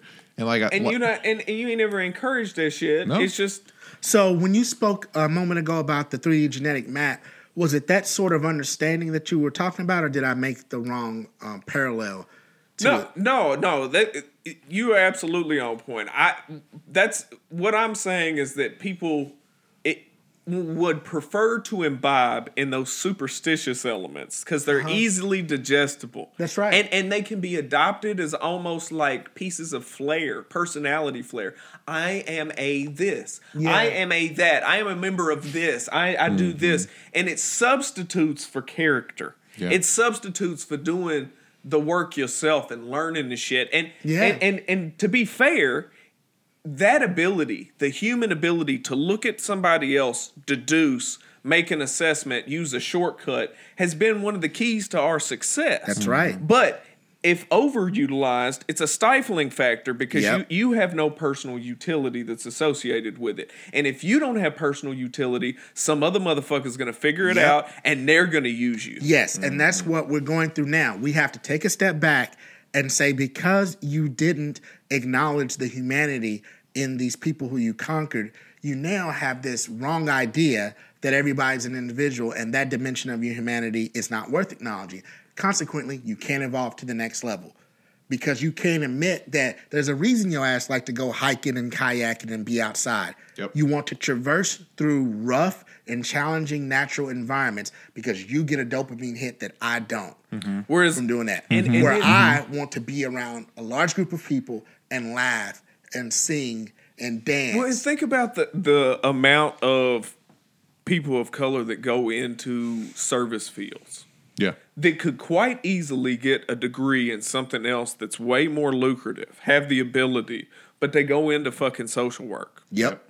For example. I mean, that is a huge example. It's not like there's people out here fucking recruiting in the black community to go be a social worker. Yeah. Yeah. But for some reason, therapy, social work, counseling, um, e- law enforcement in certain areas, the military, mm-hmm. Have this, you ever? this sense of community and duty to go and mm-hmm. defend mm-hmm. your your municipality instead of going and conquering some other shit.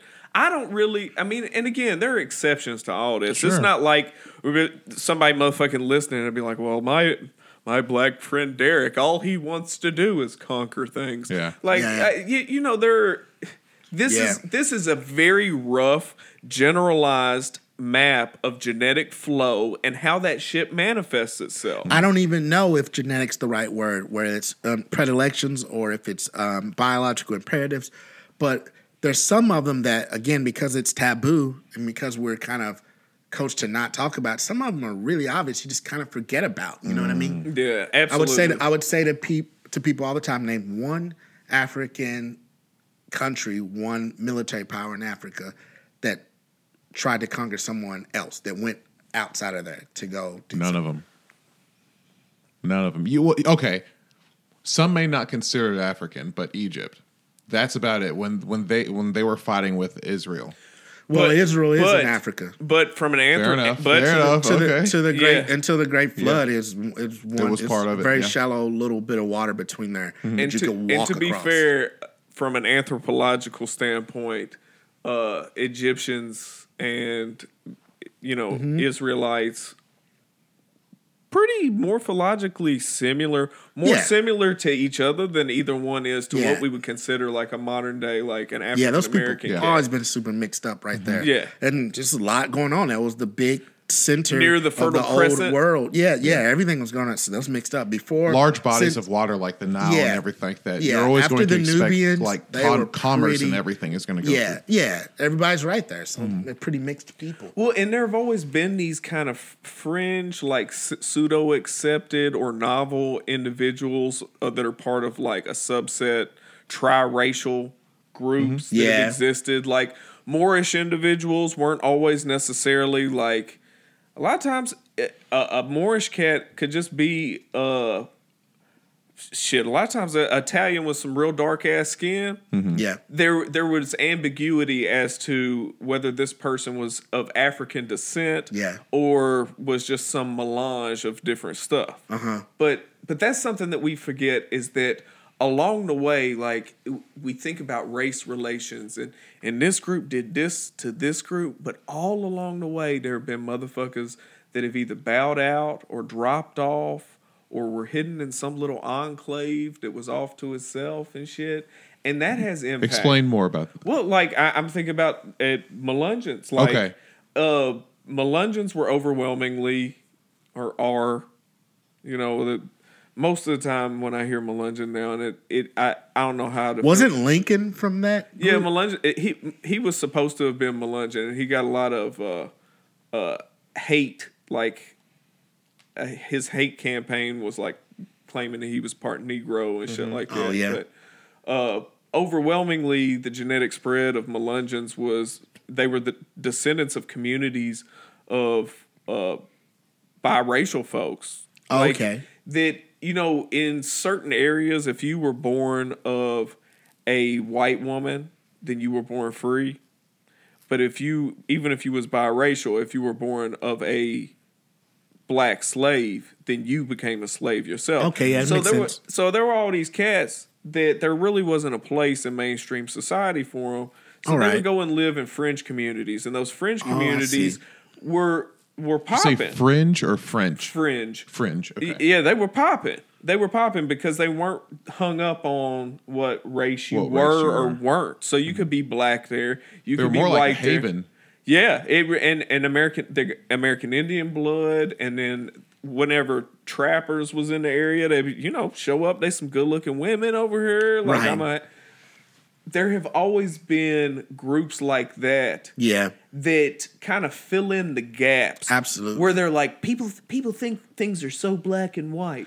and no, it's it- so amazing. The continuum un- exists. Yeah, it's so amazing how helpful they would be if you learned more about those kind of groups because they go all the way from the bottom of Africa all the way around the planet. There's Mm-hmm. groups like that. They're everywhere.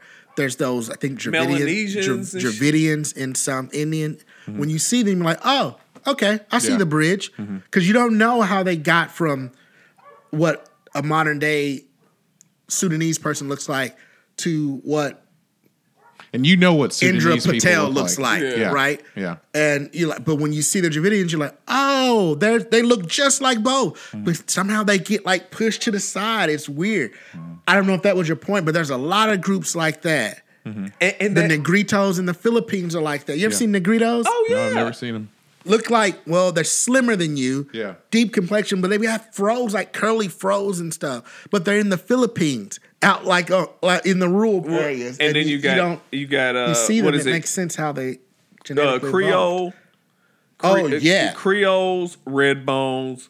Because red bone has become a, Oh, in modernity crazy. like a, a term synonymous with just kind of being more light skinned and having hair that may have like a, Right. a reddish tinge to it or some shit. you mean it had some other meaning before?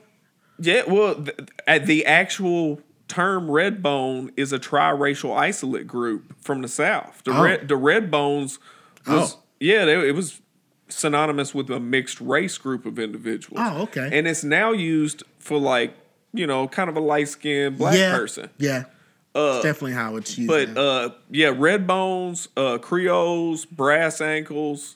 Uh, see, sheesh, yeah, uh, fuck. and those are all in the Americas. and that's that's just like the southern United Yeah. States up to Appalachia. I I can't even begin to tell you what else is out there on that shit. So you know, whenever we go down these rabbit holes talking about um, the potential implications of having a certain racial motherfucking pedigree, and then how that is acted upon by multiple generations of intense socialization, because humans are more intensely socialized or acted upon through socialization than any other species. Oh, yeah. It's, Yeah. it's it's one of the biggest parts of our toolkit Yeah. as a species. Like you said, we don't have to relearn everything because somebody else learned the shit for us and we now have it at our fucking fingertips, right? Yeah. So we are also by design, coupled with whatever genetic implications that are there, we are also by design more easy to influence through social factors than Yeah. we would be if we were Right. completely entirely hardwired for this uh I guess non-impulse based thinking. I want to. Yeah. I want to. Uh, just because this is fascinating. Uh, the Negritos, like, I, it's fucking awesome. I did not know that that there was this group of people here. It says, uh, They're still there. yeah, they're still there. Says based on their physical similarities, Negritos were once considered a single population of related people. Recent research, however, suggests that they include several separate groups as well as demonstrating that they are not closely related to the Pygmies of Africa. The pre Neolithic Negrito populations of Southeast Asia were largely replaced by the expansion of southern Mongoloid populations beginning about 5,000 years ago. Historically, they engaged in trade with a local population that eventually invaded their lands and were also often subjugated to slave raids while also uh, paying tributes to the local Southeast, uh, Southeast Asian rulers and kingdoms. Some Negrito pygmies uh, from the southern forests were enslaved and exploited until modern times 724 AD. While some have lived in isolation, others have become assimilated with the general local population. Had no fucking clue that these people. Five, we're talking thousands of years. There's it's there's nuts. hundreds of those. I, I'd guess hundreds of those kind of people that when you see them, like so much clicks for you. The Yeah. the, because man, before I learned about those kinds of groups of people, Mm-hmm. and I didn't learn about them until recently, like the last ten years of my adulthood. It some it was still like a mystery there. Yeah. You know, you didn't know if you wanted to completely buy into the story you were giving, the out of Africa Africa theory, mm-hmm. because you didn't like how did. But man, there's more people, Yep. and I don't know why they get marginalized, but there's some in every distinct, strongly phenotypically defined group. There's one right next to them that looks just like bet- between them and the next one over. And you're like, Yep. oh, okay, now it makes sense. You know what I mean? And in the Negritos, you'll see them with big, wide, like African noses, but they'll have like the cheekbone that look like Look a. Chinese dude. Look, That's one right there. and there. curly hair like Curly an hair. Australian or something. And you can see, I mean, oh, I see how they made it If you were here, you'd be like, "Oh, he's just light skinned." You know what I'm saying? That's what you would say. It's- Yeah. it's crazy. Yeah, and they don't. That's not what you think of when you think the long, straight black hair Filipino. Yeah. you think of that more, uh, you know, Laotian, Taiwanese looking, and they're everywhere like that. Australia's full of them, and when you see them, you're like, okay, these people are so old that they have in their genetic, uh, in their genome, they have the potentiality of every other phenotype that you see because Yeah. they've been around that long. Yeah. You go to Australia, you'll see a kid that looks just like that, but their hair will be the color of that lampshade. It'll Yeah. be white. Like uh, it looks silly. You think he got a wig on, but no, he has that potential in his Blue genetics. eyes and shit. Yeah, they just eyes, they've yeah. been here a whole long time, and when you see that, it makes you know something. And it seems like Western academia and the academia pers- academic perspective of the dominant culture of the planet doesn't seem very interested in sublimating those realities. And you can't help but think there's a reason, there's an agenda for that. You know what I mm-hmm. mean? Well, it takes too much to go that many levels down into that. Uh, Does it? Th- th- and I'm I'm s- I'm s- I- I'm sort of speaking for them is what it seems Right. like. Like it You seems like it would take me- too many levels. Yeah, you can't draw me one of those thing that number line that used to be in the elementary schools, Mm-hmm. and I still can't count to ten without seeing that little piece of tape on Yeah. my school. That you mean that that illustration of the caveman evolving into the Mm-hmm. Yeah. Cro-Magnon? You mean you can't make one of those? Yeah. and make it clear to me how a Nubian became an Egyptian, Mm-hmm. that became a Dravidian, who became what we know as an Indian, who became what we know as a Yeah. Western Asian. You know, what I mean, you can you can see it because the people are still walking Yeah. around. I think they're, the- they're just the not new the ones way- that won. The, you know what I mean? that's They're that's all exactly still here, right. So except the for the new Native way Americans. There's very few of them. the the the way to go about it now is by family name. You see what I'm saying? Like I think that that's I think that's the the way that in my opinion it seems like white people sort of do it is just Uh-huh. associated by family name where it's because it would be too hard to go down into multiple like genetic levels and stuff like that. Yeah. That's just that's what and it comes off like to me. in the way that it's implemented in the European is perfunctory. It doesn't. There's no meaning to it. yeah. You know, there was a lot more meaning in some of uh, in some other cultures. You know, Mm-hmm. you could literally trace back because the dad only has one seed, right? Yeah. So it's easy just to follow through the dad's lineage. You know, it wasn't Mm-hmm. like a subversion of women's position in Yeah. genetic makeup and all this. Just you can't track it because a woman can have a kid with whoever she wants, but a man only has one seed. So that way, if you follow by the father's Mm-hmm. son of son of like your name, then you can keep up easier. Yeah, and I think that though But it's, Smith don't mean shit. Smith doesn't mean anything, but I think that for for Am- for American black people, it goes only to a certain point because a lot yeah, don't know where That's that's why from. whenever I stop getting lazy, I'm getting Yeah. rid of my last name. yeah, and so it's like it it would make sense to follow like the genetic part, but I think for Right. the and I'm doing my air quotes the conquerors like the, the white people have been there for for eventually it's going to get back to someone that has darker skin than you that's what that and i think Oh, that that- yeah. i think that that is sort of the fear if you want to call it that um is that it will get to it like it will get to a point where someone's like oh shit this person doesn't look like every Very, you know it doesn't look quickly. like me so that's it's just how young this part of the world is. so it's so it seems easier and more. It seems to give more.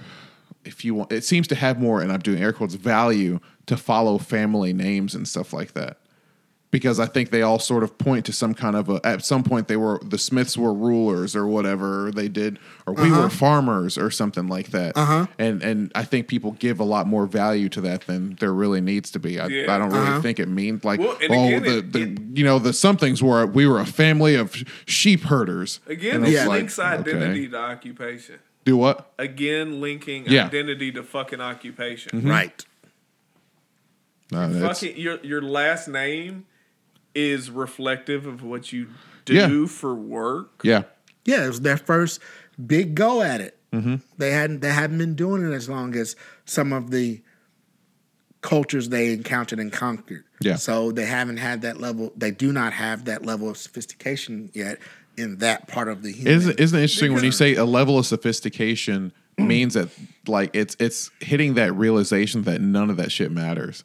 Right. Like that's the that's the interesting thing. Well, it, Right. it- yeah, and you could say, and when you say lack of sophistication, it's not a pejorative thing. It's not a pejorative It- it- thing. It isn't a negative Right. thing. No, it's not at all. Things No. not being sophisticated. It really just means it's pragmatic as fuck. That's Yeah. right. It's left brain because when I'm trying to make it through the Western Europe winter, and Zeus is hurling lightning bolts at me, I don't have time for bullshit. Yeah. Everything's got to result in my defense, my increased offense, or my nourishment. That's Yeah. it. One, two, three. That's it. And white people still live goofy like that. They go get houses in the suburbs and then put fences around them and mm-hmm. shit, and no trespassing sign. And they mean business too. Mm-hmm. You're, you're- like it's silly. They still live that way, and it's okay. We'll get through it. We'll grow up. You know, both needs and perhaps those people from older cultures who don't understand how to marshal their resources in a scalable industrial way. Maybe they can learn that. You know what I mean? And um, nothing wrong with it. Just got need a little bit of both. You know what I mean? It's just time to grow up a little bit. And and then even within the the microcosm compared to what all we're talking about on a global scale, that was uh, Western Europe.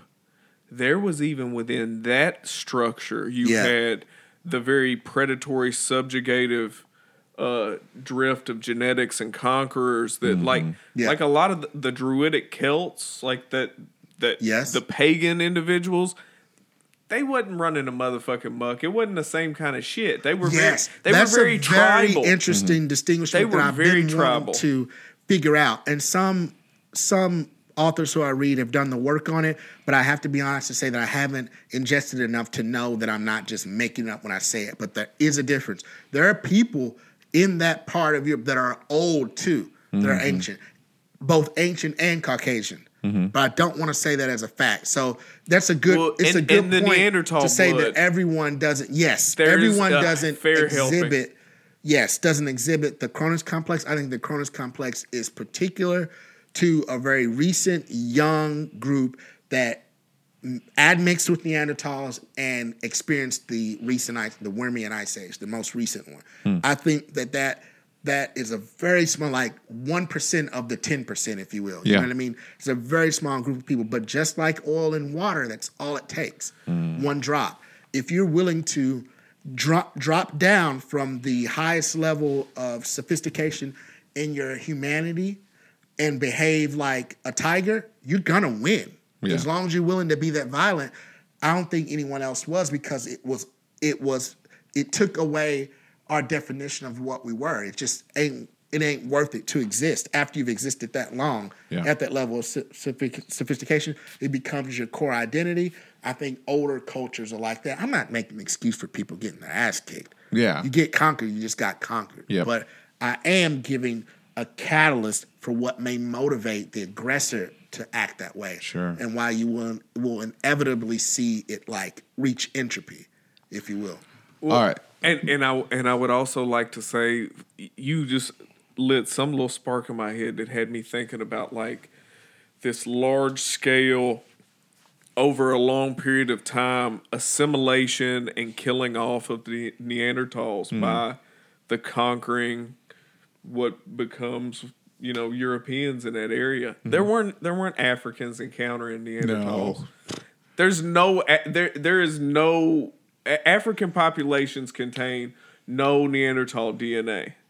Uh, Asian populations and uh, what European like Caucasian populations contain varying amounts of Neanderthal DNA. So they interacted with them, but it's safe to say they're not motherfucking around anymore. So that was the very first real victim, I guess. You know, there were so few of us doing our motherfucking thing that I guess whenever we encountered the Neanderthals, perhaps they were easily fucking duped. Yeah, a lot of people ask that, and I don't know. I know one- of them, one of those reasons has to be true. That's a fascinating thing to think about. But a lot of guys, um, Graham Hancock and um, few other guys, they they talk about that. I don't like what they say because they always, again, it seems like to me they try to avoid the guilt of the portion of that um, ultra aggressive, ultra sophisticated identity that they uh, take that they also have. I don't know why. I wouldn't be scared. I'm not. I'm not scared of all the dimensions of my ancient identity. You know, Mm-hmm. even the parts I'm like, damn, I wish we didn't lose. You know, Yeah. but they always asked it about the and it seems like the the Neanderthals must have been less sophisticated. I think they could they couldn't they weren't as cunning as us. And I think Yeah, I that's mean, what look that's at the what area where they but were. resilient Caught up to to 'em. fuck. Very Yeah, resilient. They were And tough, I will yeah. say, and I will also say, like Caucasian populations is some tough motherfuckers. When Yeah. you talk about like pure endurance and like, and and dis like, what what is it called? Uh, disregard for one's own well being. Mm-hmm. There, there's a reason why they make fun and say like the X Games and shit is white people stuff. Yeah. white Yeah. people will do some They'll do that, that dangerous shit. rafting, the what, that style of rafting when, when you're on the rapids, Yeah. whitewater Nope. right rafting. that right there, man. I think that they have a, I don't know if unique's the right word, but I think they have a, a, a singular propensity for that because they get a singular uh, fulfillment out of it. Traversing Yep. nature where when nature is challenging to you, not just hanging out in the backyard, but going to where it's challenging. I think it rings a memory in the genetics, if you will, of certain white people, and it's very uh, satisfying for them to do that. And I think that's that's super cool because a, min- a minute ago we mentioned we wanted we made the point that lack of sophistication is not a per- pejorative. Definitely, I'm glad you said that because I ain't like bashing on anyone No, because no, the. Core i9 is certainly sophisticated. Yeah. and I know that the He fucking said the Core coltan, i9. that that, that Yeah. the the resources that it takes to make that the precious metals I mean Mm-hmm. some of which are only found in the Congo. And Well, people in the ninety-seven percent of the, the, the rare earth metals come from China, so it, it's yeah, it's definitely. I'm sure they're in the Congo, but Well, well, well, well. I shouldn't say they're only found in the Congo. Thank you for that. Yeah. Don't ever let me go. Thank you. The easiest place to get them is in the Congo. yeah, okay, okay, The easiest, the, the easiest place to extract coltan is the Congo Mm-hmm, because it's unfucking contested. You just destabilize a couple of tribes, make them fight each other, Yeah. and you go in there and save the day. And then meanwhile, yeah, that makes sense. Yeah, Seriously, yeah, it's not as easy. It doesn't look good now. It doesn't look. It doesn't look good to go and destabilize them now because in, in, in this age where all the economies are Yeah. very you know Yeah. intertwined stuff like that. Like yeah, you, we're you playing almost- a different game of chess. Yes, yes. and You you don't have, to get do it from that China way and shit like anymore. Yeah. Yeah, Yeah, there's global contractors legit Yeah, it out doesn't here hiring mercenaries and shit. Yeah, it. They're China's probably getting some shit from from there. You Oh, know well, what I'm they're moving saying? in. Yeah, they're moving in. That's Have where you they. seen yes. the, the oil rigs they built in Yes. Northeast Africa? Mm-hmm. They're not playing around. They're They are moving not. in. They're not. I was looking at this map of where the Neanderthals, you, you know, lived, and It was above the 54th parallel. It's wasn't it? absolutely above the 54th. It's I mean, it's it's literally it's Spain, France, like Yeah. Germany, all those places. It expands over into the Baltic areas and stuff like that, Yeah. but it doesn't touch Russia. Like it doesn't go into those areas, and so y- you think about that. Like the people that came from there, they are a resilient group because they. I feel like their battle was not just against nature and its elements, Mm-hmm. but it was against other people over there too. So I feel like Yes. they're for like it's you would you would have to expect that they have that conqueror type of mentality on there. Absolutely. And it's not and like in the in the grand scheme of things, it's not a very big area either. That's right. You know what I'm saying? So you almost have to be Well- like that. Whereas Africa's fucking And you ab- massive. You, absorb you absorb some very useful genetic traits Yeah. Mm-hmm. by assimilating the Neanderthal populations because if you retain that same pragmacy, brain power, and ability to communicate, Mm-hmm. but add this endurance and physical resilience Yes. Mm-hmm. that a lot of Caucasian folks fucking have, man. Uh it's it's different like if you are from a resource rich area Mm-hmm. you can afford to build muscle mass that facilitates some of the most amazing athletes and athleticism Yes. on the fucking planet Mm-hmm. that doesn't detract from again the type of athleticism that's gained by assimilating like neanderthals and enduring right. enduring the tundra and shit like that but it's just a, it's very much a product of that goddamn environment Mm-hmm. and then to go even further, like you talk about Nigeria, Senegal, those areas, some of the most amazing athletes on the fucking Mm-hmm. planet. Nigerians are absolutely killing it in a lot of sports.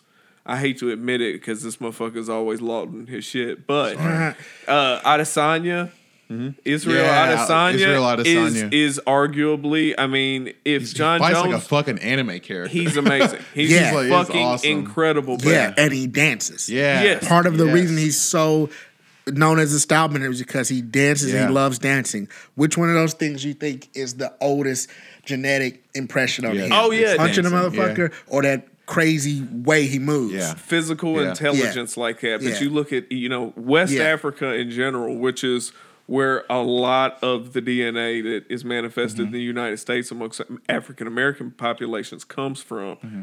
and you see that that was acted upon Yeah. by fucking centuries of slavery and eugenics. Yep. Yep. And then you get even more amazing shit Mm-hmm. that comes out of it. The best athletes on the motherfucking planet. Yep. The best artists on the planet. The best musicians on the fucking Yes. planet. You know, I want to, uh, and and I've got to get going, but uh, I want to. One of the things You got an ice cream social to get to, I bitch. sure do. but one of the things that you said that I would like for us to be able to have a discussion on is there is a you said physical intelligence, right? Mm-hmm. So there's there's EQ, there's IQ, and I think that we should talk about PQ. Whoa. And talk about where that comes from. Like and and maybe if there's What a is it way called kines- kinesthetic intelligence. I don't know what you'd want. I mean, I I am just saying I think- physical quotient, but I think that there there does exist a difference between the diff, you know, like African American, you know, black people, white people, like all the different things, and let's try and look at what those without sounding like uh, what's his name, um, who's that racist motherfucker? Um, I don't know, Darwin. a bunch of you know, was it was it Darwin that had the made that book of all the races and stuff Yeah. like that? oh, you know, what I'm saying? like uh, what was it, phrenology and shit when that was going on? Like, Yeah. you, you could read a, a motherfucker head bumps and tell yeah, if they were I'd a be like, criminal or well, not. yeah, I was like, uh. Well, yeah, and, and that that was also like part of the era where it, people Yeah. were limited to being considered anthropologically as Negroid, Yeah. Caucasoid, or Mongoloid. or mongoloid, yeah, Yeah, and I, I'm glad you you set it up that way because it's those practices which I think were more honest. Yeah. Now we would say, oh, that's yucky and racist, but I think there's somehow there's a couple of things in there between the extremely ridiculous Mm-hmm. to what we how we understand things today that we we're kind of it's politically correct to leave out. Yeah, think there we was were- an there- honest there's some- bid. there's- Yeah. yeah, there's something there that like when we're- could talk yeah, about like that that Yeah. soulful moving That's the right, way that we talked about like Yeah. Israel being able to do. Yeah, there's there's like I don't think that everyone has that ability to to be that. Well, that's know? right. They they do. If they you give them fifty thousand years Yeah. uncontested, un un um you know for resources, living and traveling, moving as a part of life. You know what I mean? Having to. But you know where we're at though? We're we're on the cusp of meaningful gene manipulation Yeah. at this Oh, point yeah, in human are. history. Yeah, We're on the fucking cusp of that.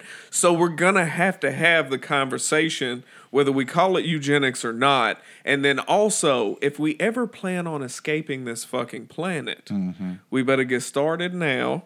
And eugenics has to be part of the Yeah. fucking formula because you got to It's gonna be a certain type of human that can only thrive. a fucking spacefaring Yeah. human variant. yep, That's what Yeah. the fuck you got to do. yep. That reminds me of uh, that I- that look, one movie. It's unfortunate that I have to Well, it- it spread sounds- this news to these people, but well, that's it's it's that one movie. like um, Lance Armstrong is not equipped for the dangers of space as much as he tried and succeeded for the time he was there. but, But, there was there was a there was a Netflix movie, and I think it, it's called the Like, we gonna the start with Michael Phelps.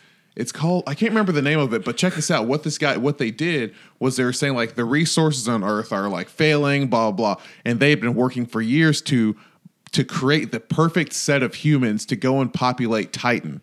And that's that's Yeah, Jupiter's yeah. moon or something like that. And because it had water and all this other shit. So they did all these trial tests and they were injecting with like he had fish gills and he had all mm. this other stuff. And then the like, motherfuckers was losing their minds. they were losing and, their minds, but at the same time, like one uh, one of the main characters, he was like he's running a super high temperature, and so to for him to feel better, he got to a point where he thought, okay, maybe this I haven't died, the tests were fine, but like it got to a point where his, his body temperature rose so much, and he felt more at peace when he was resting underwater of his swimming pool, just sitting there. And but what he didn't notice that he can sit underwater for like two hours. You know what I'm Oh, saying? he didn't notice it? Yeah, he was just sitting there. He just felt a lot better. He was just like, oh, this feels so good. You know what I'm saying?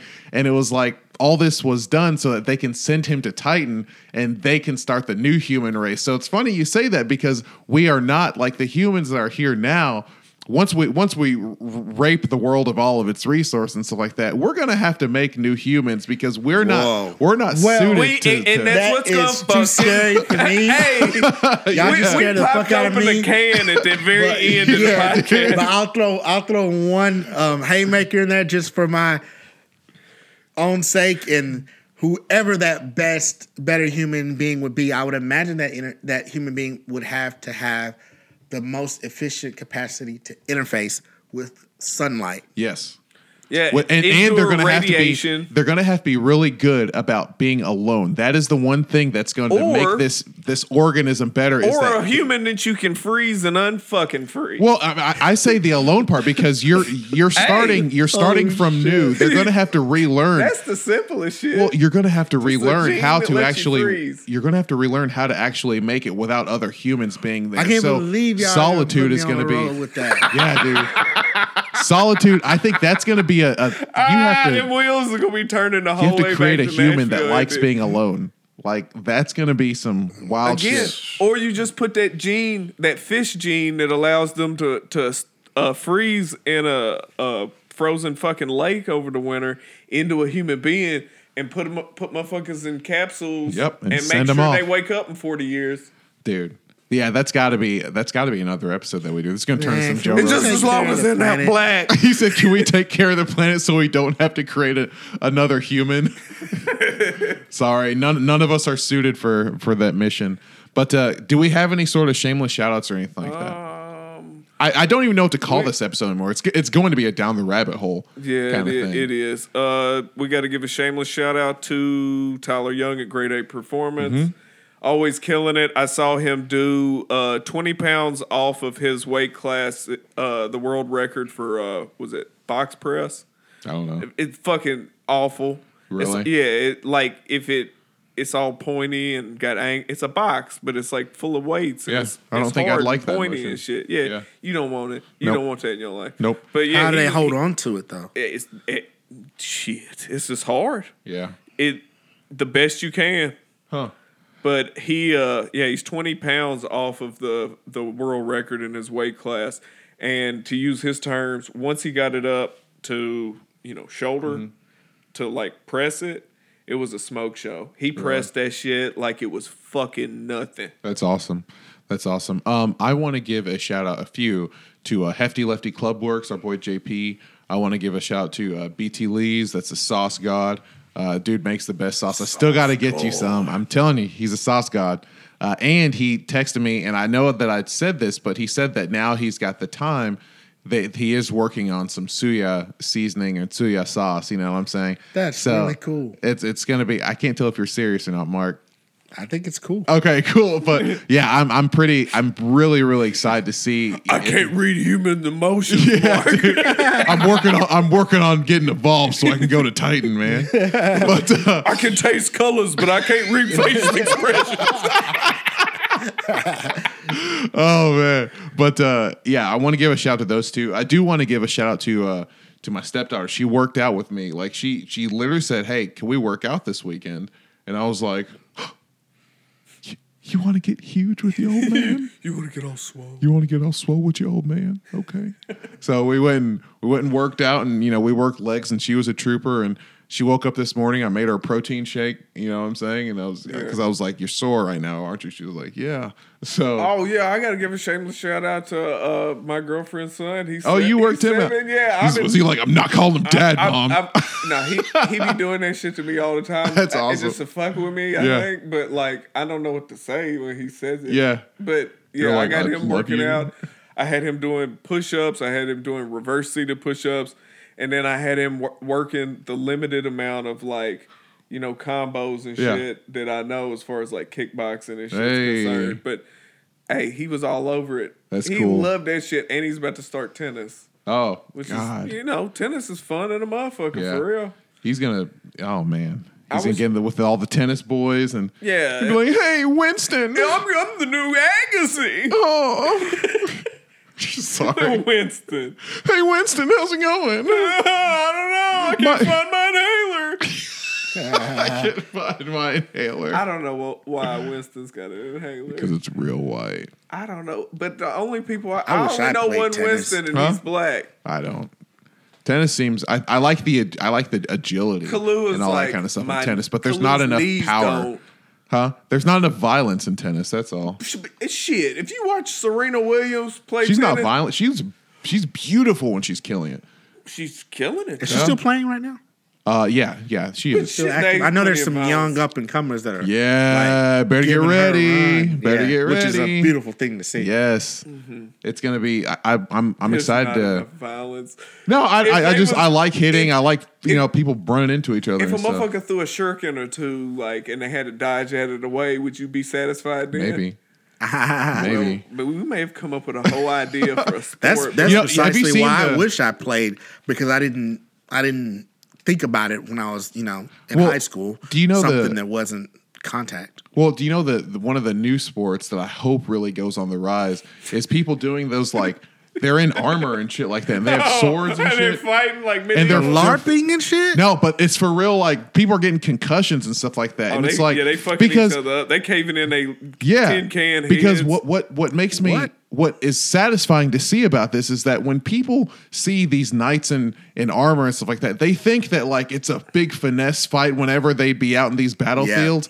No. No. you're like you're One trying to take your sh- your sword to pierce this stuff right here. You know Yeah. what I'm saying? And like people are dying like real quick. Yeah. You know what I'm saying? And they're not dying from the impact. You're bleeding out. Yeah. You know what I'm saying? Like that is Absolutely. and you're seeing these dudes bleed out on the battlefield. So when I see these these people fighting and like they're cutting the they're taking the points when you're struck.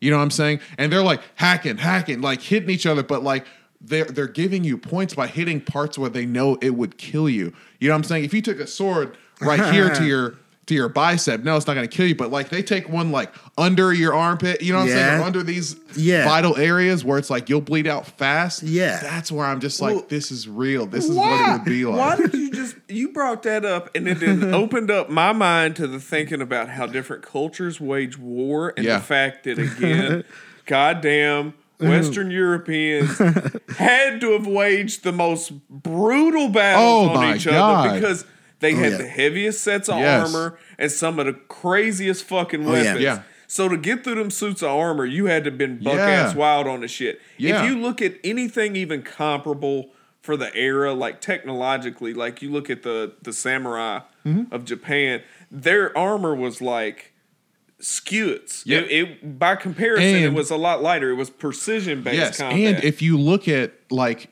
even at the same time, Shaka Zulu, he was known as a military innovator. Like his battle tactics and all that kind of stuff was very modern for that area. But in the same time, if you look at the t- area, the time where Shaka Zulu it was in his you know height of power, and he was doing all this rad shit with military and everything, that same group would get their shit fucked up if they were up in you know like England or Well, something like that's that. That's what ended up these are- getting them. It was the Gatling gun. It was the Gatling gun. Yes, it was that kind Perfect of stuff where they're like, "Oh shit, Yeah. I thought we were on. In the, the, level." book, I'm always bringing up uh, the Iceman Inheritance. He uses a, cons- a, a comparison of some Western um, civilization fighting with the Chinese, Yeah. and how the Chinese were like, okay, these people are different because Yeah. they kept coming back. You know, the war would last, and during the war, you would innovate. You know, by Mm-hmm. the end of the war, you have this better weapon that you may. And the Chinese, their their boats, they had this really fast and narrow boat that no one could fuck with, But they could it catch fire quickly. by people. yeah, And the Europeans, I forget what they did, but they did something. And, and I forget how he states in the book, but he made the point that they have this tendency to multiply power in a destructive way. And it's very curious. Yeah. The combustion engine, as much as we all enjoy our vehicles, it's it's a violent explosion Yeah. that they're exploiting. It's mm-hmm. really interesting. But the way that the Chinese would do their boats, they were powered by people. Mm-hmm. And they were really fast and agile and Yeah. no one mess with them on the water. Yeah. But later on, if later on toward the end of the war, the Europeans get this like steam or something. It was powered by something, and the Chinese were just like they couldn't believe what they were willing to do to get like to multiply power. yeah. You know, I mean that that was the same thing was on that was with the Japanese. Like if you during World War II, the Japanese Zero, that was one of that was an extremely fast fighter. Yeah. but it was largely made of wood. And so it was really easy. Like if Really? one got up on you, it was quick as shit. You know what I'm saying? But you can take one of those down like like it was nothing. Wow. You know what I'm saying?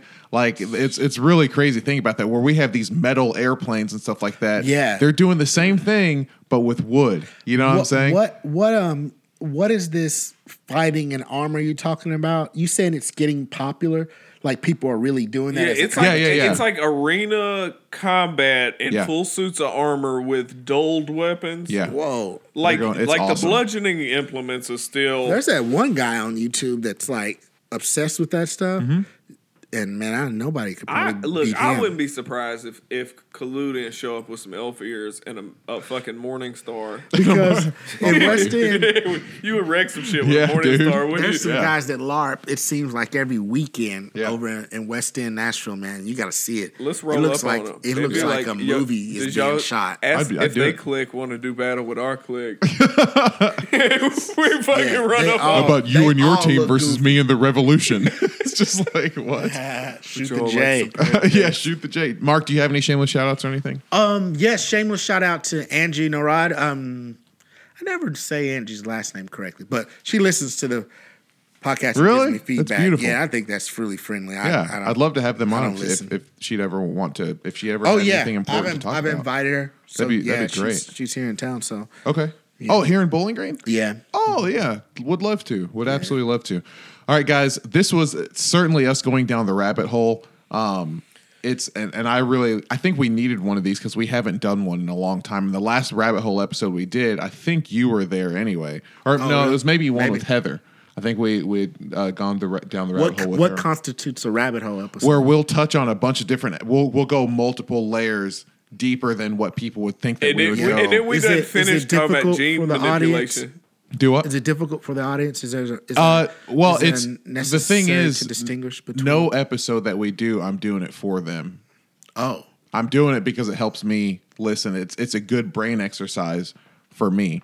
Uh, so Yeah, I, I'm and- like what I want people to see is my growth and all that kind of stuff. And what Chris wants is something different. What you want is going to be something different. So it's I just I, I enjoy the it's we always say we we don't give people a platform for for them to speak their bullshit like they dogma, but in that same breath, I can't say that this hasn't provided me a platform.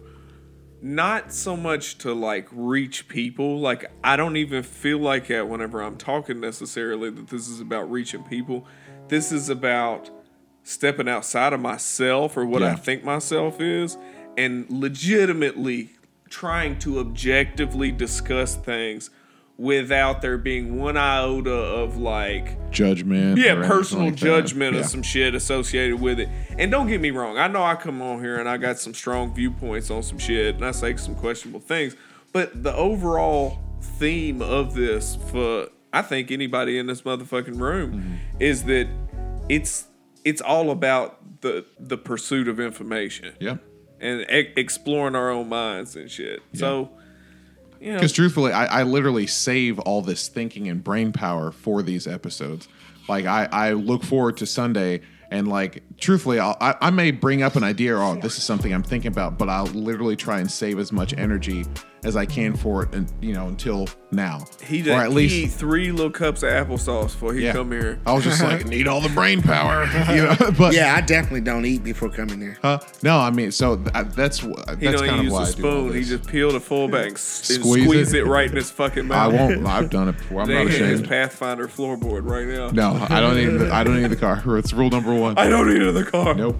All right, guys. Uh, I, I do want to make the, uh, another announcement here. Um, obviously, you know that we have our donation page up, and so we are taking donations right now. So please go to www.thesalumis.com slash deck the halls. Uh, make a little donation to us. Help us out so we can help other people out.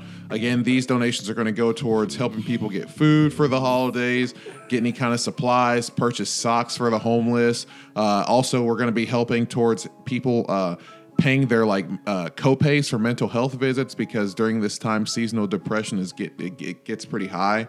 Uh, so if there's any way that uh, you think of that you can help people out and maybe want to do it through us, please let us know. We'd love to work with you.